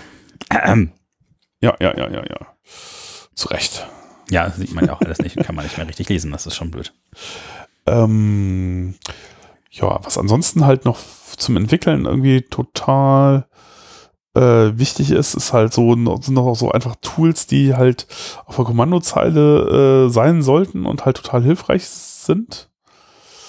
Aber Wetteranzeigen, YouTube-Videos direkt in der Konsole abspielen und äh, ja, äh, auf, auf dem? Server JPEGs angucken. Hm. Ähm, Ja, aber so, so Dinge, die einem halt äh, äh, ja irgendwie so das Leben auf der Shell erleichtern. Und ähm, also was ich da halt auch interessant finde, äh, das ist ja so ein Trend in letzter Zeit, dass man halt irgendwie so mal so alte abgehangene Tools anguckt und da äh, irgendwie vielleicht eine neue Imple Implementation schreibt, die ein bisschen schneller ist oder ein bisschen äh, besseres Interface hat oder so. Und da sind in letzter Zeit ein paar sehr schöne Sachen rausgekommen, die er dann auch gerne mal in Rust oder in Go schreibt. Mm. Und ähm, ja, äh, da, da gibt's, da gibt's äh, tolle Sachen. Also zum Beispiel ein Tool, was ich in letzter Zeit entdeckt habe, äh, was halt, äh, das hat mich so richtig geflasht, das war echt gut, ist FZF. ah ja, stimmt, das kann man auch mit Fisch kombinieren. Ja, ja, genau, Ja, genau. ja. Äh, und dann, äh, genau, dann Stern, Stern und dann macht es automatisch äh, irgendwie eine Suche rekursiv äh, in einem Dateisystem und man gibt, gibt halt, also das sucht im Grunde, also dem kann man beliebige Sachen irgendwie reinpipen, so nach s- via Standard in. Und dann macht es da drauf halt Suche Ja, genau, ja. so fuzzy Suche und ähm, wenn man jetzt, man kann jetzt einfach Buchstaben eingeben und dann sucht es halt die Dinge, die dazu so am ähnlichsten sind und das funktioniert ziemlich, ziemlich gut. Und es zeigt das halt während das läuft schon an. Das heißt, man hat so, so eingebaute Preview und also man muss es halt mal ausprobieren. Es ist wirklich, wenn man das ein paar Mal verwendet, man sich so, wow, warum hat ist da vorher eigentlich noch nie jemand auf die Idee gekommen, das so zu machen? Das ist total cool. Und ähm, äh, gerade in Kombination jetzt mit zum Beispiel einem schnelleren Find, also weil Find ist halt auch so eins von diesen alten Tools, die äh, eigentlich gar nicht so geil sind. Und da gibt's neueres, nennt sich FD. Äh, und äh, FZF plus FD ist unfassbar schnell. Und äh, man kann damit halt super äh, irgendwie auch in, in, in großen Projekten irgendwie Dinge sofort finden und so. Und dann gibt's, hat man da auch, kann man dann auch irgendwie gleich ein Vorschau-Ding mit einbauen. Und dann, also ich glaube, Standard-Ding ist halt irgendwie Cut, was da verwendet wird oder so. Aber das sieht dann halt so ein bisschen langweilig aus. Aber es gibt halt auch irgendwie ein neues äh, Cut. Äh, das äh, nennt sich Butt. Und das ist halt auch so eins von diesen neuen Tools und das ist halt, kann halt auch Syntax-Highlighting für alle möglichen unterschiedlichen äh, äh, Arten von Dateien, also JSON oder weiß ich nicht, eben Python, alle möglichen Programmiersprachen. Und das koloriert dann halt die, die Preview auch, sodass du halt Schön, kannst ja. Sachen suchen und wenn du dann mit dem Cursor hoch und runter läufst, dann kriegst du halt die Preview angezeigt und das zeigt das dann halt direkt mit Syntax-Highlighting und so. Sieht voll toll aus. Äh, also das heißt Halt quasi FD und FZF noch, ja. ja, Mhm. äh, FZF kombiniert mit FD und BAT ist halt echt ziemlich cool. Und äh, genau, grep auch, gibt's auch ein Ding, das sich RipGrep, äh, irgendwie ein gutes Stück schneller äh, und, und netteres Interface. Und ähm, ja, das ist auch schön. Lass mich mal überlegen, was gibt's denn noch? Also das Prompt sollte man vielleicht auch cooler anpassen, Ja. wenn man will. Obwohl du jetzt sagtest, du hast das ausgemacht bei irgendwie. Ja, nee, ich habe tatsächlich auch, also mm, ja, also Prompt ist immer so eine zweischneidige, manchmal auf das habe ich auch nicht tatsächlich nicht auf allen Rechnern gleich. Äh, weil wenn das zu fett wird, dann nervt mich das und gerade äh, wenn man jetzt auf GitLab zum Beispiel äh, irgendwie einen Merge-Request aufmacht und ähm, dann äh, äh, also den automatisch generierten benutzt, um dann irgendwas zu tun, dann wird halt das Prompt unter Umständen sehr, sehr lang, weil diese generierten Dinger sind halt immer so lang. Ja, ja, also man kann tatsächlich, also die Verzeichnisnamen, Strukturen zum Beispiel schon mal sehr viel abkürzen, dass er relativ eine Anfangsbuchstaben zeigt und so, Ja. dass man relativ den Tree ein bisschen kürzer fasst. Was ich sehr gerne mag im Prompt ist, ähm, wenn ich ein Git-Repo habe, dass er mir einen Status hat, wie viel Changes ich noch äh, machen muss oder sowas, ne? Also wo ich halt stehe, wie viel Commits es gibt und wie viel ich weg oder pullen muss oder so, damit das gleicht und ähm, ob ich die schon committed habe und so, das finde ich sehr, sehr, sehr angenehm. Ja. Ähm, also will ich auch gar nicht mehr ohne, also äh, kann ich mir auch gar nicht mehr vorstellen. Ups. Ja, äh, was man dazu äh, auch noch erwähnen sollte, ist, dass es halt für Shells auch normalerweise, also zumindest für ZSH und Fish äh, gibt es halt noch äh, Paketmanager. Also Oh ja, stimmt, Oh my ZSH oder Oh my Fish. Oh Äh, Fisch. Und da kommen dann halt auch solche Dinge mit so Themes und so, die man installieren kann, wo dann halt Leute sich Gedanken gemacht haben, wie man. Ich kriege auch, also für eine Fisch ist auch Dracula. Ah, okay. Ja. und das ist halt sehr schön, wenn der Editor Dracula ist und die Shell ist Dracula und so, das ist alles, macht Spaß. Dann, äh, ja. Kleine, also was ich mal sehr gerne mag, auch ich mache äh, bestimmte Verzeichnisse, lange Verzeichnisse, Mhm. äh, ersetze ich durch ein Icon oder sowas, wenn ich halt äh, eine Wolke für die Cloud oder äh, wie auch immer. Mhm. Und das ist auch ganz nett. Home kennt man ja mit der Tilde, aber ja, und sowas halt, ne, in Kombination ein bisschen kann man überlegen, ob man seine Uhrzeit will, Benutzernamen, Rechnername, irgendwie. Ja, ich, ich sehe das bei dir, zum Beispiel dieses Prompt, der wäre schon zu lang. Und ähm, ich mache das ja meistens so, ich habe auf jedem Monitor mindestens mal so zwei äh, Shells irgendwie. Ja, das mag ich nicht. Also ich mag dann. Okay, genau, aber Tabs. dann ja. ist es halt nicht so ein, dann eben, dann ist es natürlich nicht so ein Problem mit dem, mit dem langen Prompt und, äh, aber wenn du jetzt dir vorstellst, das wäre nur die Hälfte an Platz, dann kriegt man da dann schon irgendwann Ja, ein Problem. ja. Andere Leute machen das so, dass sie das halt dann äh, umbrechen und dann das Prompt über dem Cursor haben. ja, genau. Ah, ich kann mich da auch nicht so richtig dran gewöhnen. Ja, ich habe halt zum Beispiel auch immer vorstellen, was das jetzt gerade für eine Shell ist, ne? ob das jetzt ein Fisch ist, ein PowerShell oder äh, Ja. WSL oder so. Ne? Ja, aber ja, Ich auch. Ja. ja, das so gehört auf jeden Fall aber auch dazu, zu der Entwicklungsumgebung. ja, auf jeden Fall. Ja, also generell so die ganzen Aliase, ne? So, was macht ihr gerade? Ich habe äh, so einen lustigen Artikel gefunden äh, von, von einem Freund von mir, der zeigte, dass Leute sich äh, Shell-Skripte geschrieben haben für alles Mögliche. Also wenn er zum Beispiel abends um halb neun noch am Rechner stand, dann hat er automatisch an seine Freundin äh, eine Nachricht geschickt aus einem random Stream, warum er heute später kommt oder sowas oder andersrum. Wenn er morgens noch nicht um Viertel vor neun dran saß, dann hat er automatisch eine E-Mail an seinen Arbeitgeber oder den Kunden verschickt. Hangover und so. Da kann man lustige Sachen mitbauen, irgendwelche Cronjobs einrichten und so. Naja. Ähm, ja, genau. Ansonsten, ah, das einzige Command-Line-Tool, was halt auch noch ziemlich wichtig ist, ich weiß nicht, aber das können wir hier eigentlich auch nicht so richtig en Detail äh, erklären, ist Tmax halt so. Ja, Ich weiß nicht, ob du das äh, verwendest, äh, so im Alltag äh, oft, aber Du meinst jetzt das äh, Android, äh, die nee, Variante? nee, nee, nee äh, äh, dass man sozusagen einmal noch den Shell-Multiplexer hat und dann Ach so. dass man halt sozusagen, damit kannst du ja auch äh, zum Beispiel auf allen und auf unterschiedlichen Maschinen halt gleichen Shells hinkriegen, wenn du das richtig verwendest oder dass halt sozusagen dich auf einem Rechner einloggst und dann halt alle Shells wieder so hast, wie du sie vorher hattest oder so. Ja. ja. Aber naja, gut, also das ist nochmal eigentlich. Ach, jetzt weiß ich, was du meinst. Also der speichert die Session quasi von dem einzelnen. Ja. Ja, ja, genau. Ja, okay. Äh, Ja, also benutzt du irgendwas für dein, also Thermux, das habe ich gerade verwechselt. Mhm. Ja. Ähm, ich benutze zum Beispiel Thermux noch für Android, das ist vielleicht gar nicht so schlecht. Das kann man auch ein bisschen rumkonfigurieren. Da Mhm. kann man nämlich dann tatsächlich, wenn man remote unterwegs ist, mal kurz irgendwo dran Was Mhm. benutzt du da? Du, ja, du bist ja der Apple-Familie, habe ich gehört. Du meinst als, als Shell? Ja, ja. Äh, oder SSH oder äh, Ja, zum Beispiel. Wie auch immer. äh, ne- ne- Und Terminal. Also auf dem, auf dem Phone. iOS benutze ich da fast, habe ich früher mal, gab es iSSH oder so verwendet, aber das mache ich eigentlich praktisch nicht mehr. Warum eigentlich nicht? Ja, aber das ist einfach, naja. Ähm, was es, was es gibt, was, was für mobile Geschichten ganz praktisch ist, was man vielleicht noch, ist, ähm, also gerade für Zugfahrten, also Zugfahren in Deutschland ist ja irgendwie immer so, tja, also mit Internet ist halt da nicht so richtig. Und äh, ab und zu hat man ja schon mal äh, äh, Netz, ne, wenn man dann so irgendwie, keine Ahnung, äh, an der Autobahn vorbeikommt oder äh, irgendwie an der Stadt oder so, dann ist ja manchmal schon so für einen kurzen Moment wieder Netz da.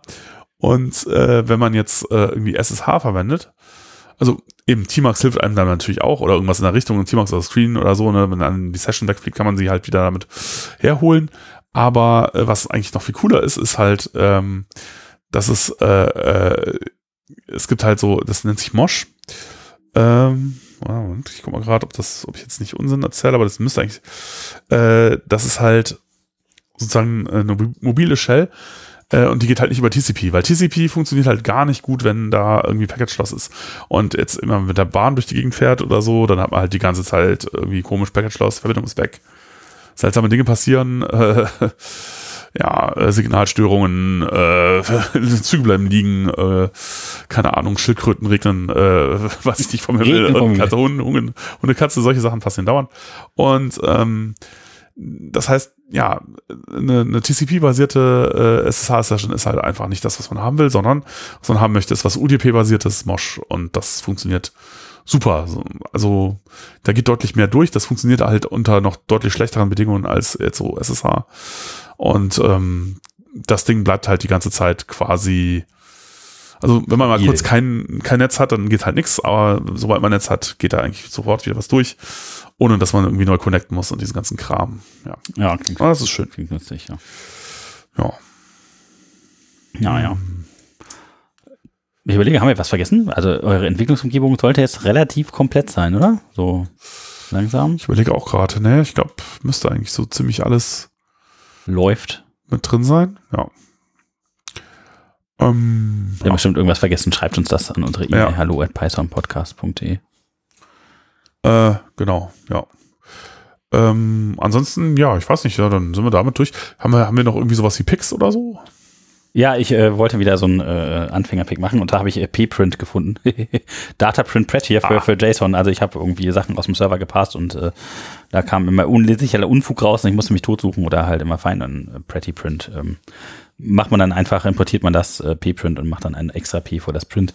Und äh, dann hat man lesbare JSON-Daten beispielsweise, die man von der API zurückbekommt. Hm, sehr schön. Ja, mal Auto, Autoformat, so ein bisschen Auto-Intendation und sowas. Ja, ähm, ich habe ein, ein ganz interessantes, also es ist halt auch eher so, dass es dann, muss man, äh, ist ein bisschen mit vorsichtig, äh, Vorsicht an, anfassen vielleicht, äh, ist so ein, ähm, das habe ich in, in ähm, Zusammenhang mit Poetry Run Skripten irgendwie entdeckt, äh, als ich auf der Suche war nach, okay, ich möchte jetzt die Ausgabe von manchen Funktionen, die ich da äh, irgendwie ausführe, so ein bisschen bunter aussehen lassen. Und dann äh, gibt es da ja diverse Tools, die einem das mit den, mit den ANSI-Colors in, in der Shell irgendwie so einfacher machen. Oh ja. Und dann hatte ich dieses Problem, dafür habe ich dann äh, Zeugs importiert.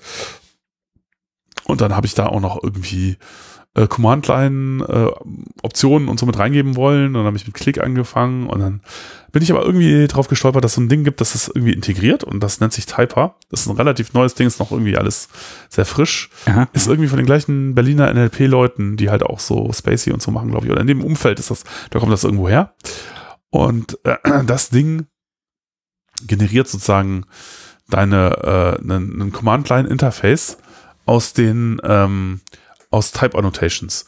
Also du gibst sozusagen äh, den Funktionen, die halt die Entry Points sind, äh, gibst du halt äh, äh, Type Annotations mit und du kriegst halt, wenn du die aufrufst von außen mit minus H oder so, kriegst du eine Erklärung, was du da noch so an Argumenten mitgeben kannst. Ach, schön. Und das ist natürlich praktisch, weil da muss man halt Dinge nicht doppelt und dreifach Ja, hinschreiben. dann, wenn man sich dann schon angewöhnt, schon brav Type Annotations mit in seinen Code einzubauen und Docstrings, dann hat man tatsächlich eine vernünftige Help-Funktion. Ja, schön. Ja, und, und eben man, man schreibt dann halt nicht Print, sondern man schreibt dann halt Type.echo oder sowas und dann dem kann man halt auch sagen, und das mach hier, das ist mal rot und das farbig und das ist fett und das geht auch alles. Sodass man halt dieses Problem auch erledigt hat. Das heißt, man muss halt nur noch eine Abhängigkeit und äh, hat damit einen Großteil dieser ganzen Geschichten erschlagen. Und das ist natürlich schon auch sehr nett. Deswegen pick ich das mal, kann man sich ja mal angucken. Ja. Cool. Ja, ich hoffe, ihr habt eure Entwicklungsumgebung fertig und äh, seid zufrieden mit dem, was ihr da macht. Ähm, schreibt uns, wenn ihr noch mehr wissen wollt oder wenn ihr irgendwelche anderen Meinungen habt oder findet, dass wir total Unsinn erzählt haben. Das machen Tja. wir jetzt auch mal im und wieder. Ja, äh, seht uns demnächst bald auf irgendwelchen Events hier, vor allen Dingen in der, in der Rheinland-Ecke und äh, vielleicht auf der Europeice in Dublin. Ähm, ja, vielen Dank, dass ihr jetzt wieder zugehört habt. Wir sind ganz stolz auf unsere Abonnenten. Ich glaube, wir haben beinahe äh, 1000 Abonnenten jetzt über die ganze Über alles zählt, ja, vielleicht, könnte sein. Das ist schon nicht genau. Wahnsinn. Vielen Dank fürs Zuhören. Jo. Ja, äh, bleibt uns gewogen, ne? egal zu welcher Tagesnachtzeit ihr uns hört. Und bis zur nächsten Folge. Ja, alles klar. Jo, tschüss. Tschüss.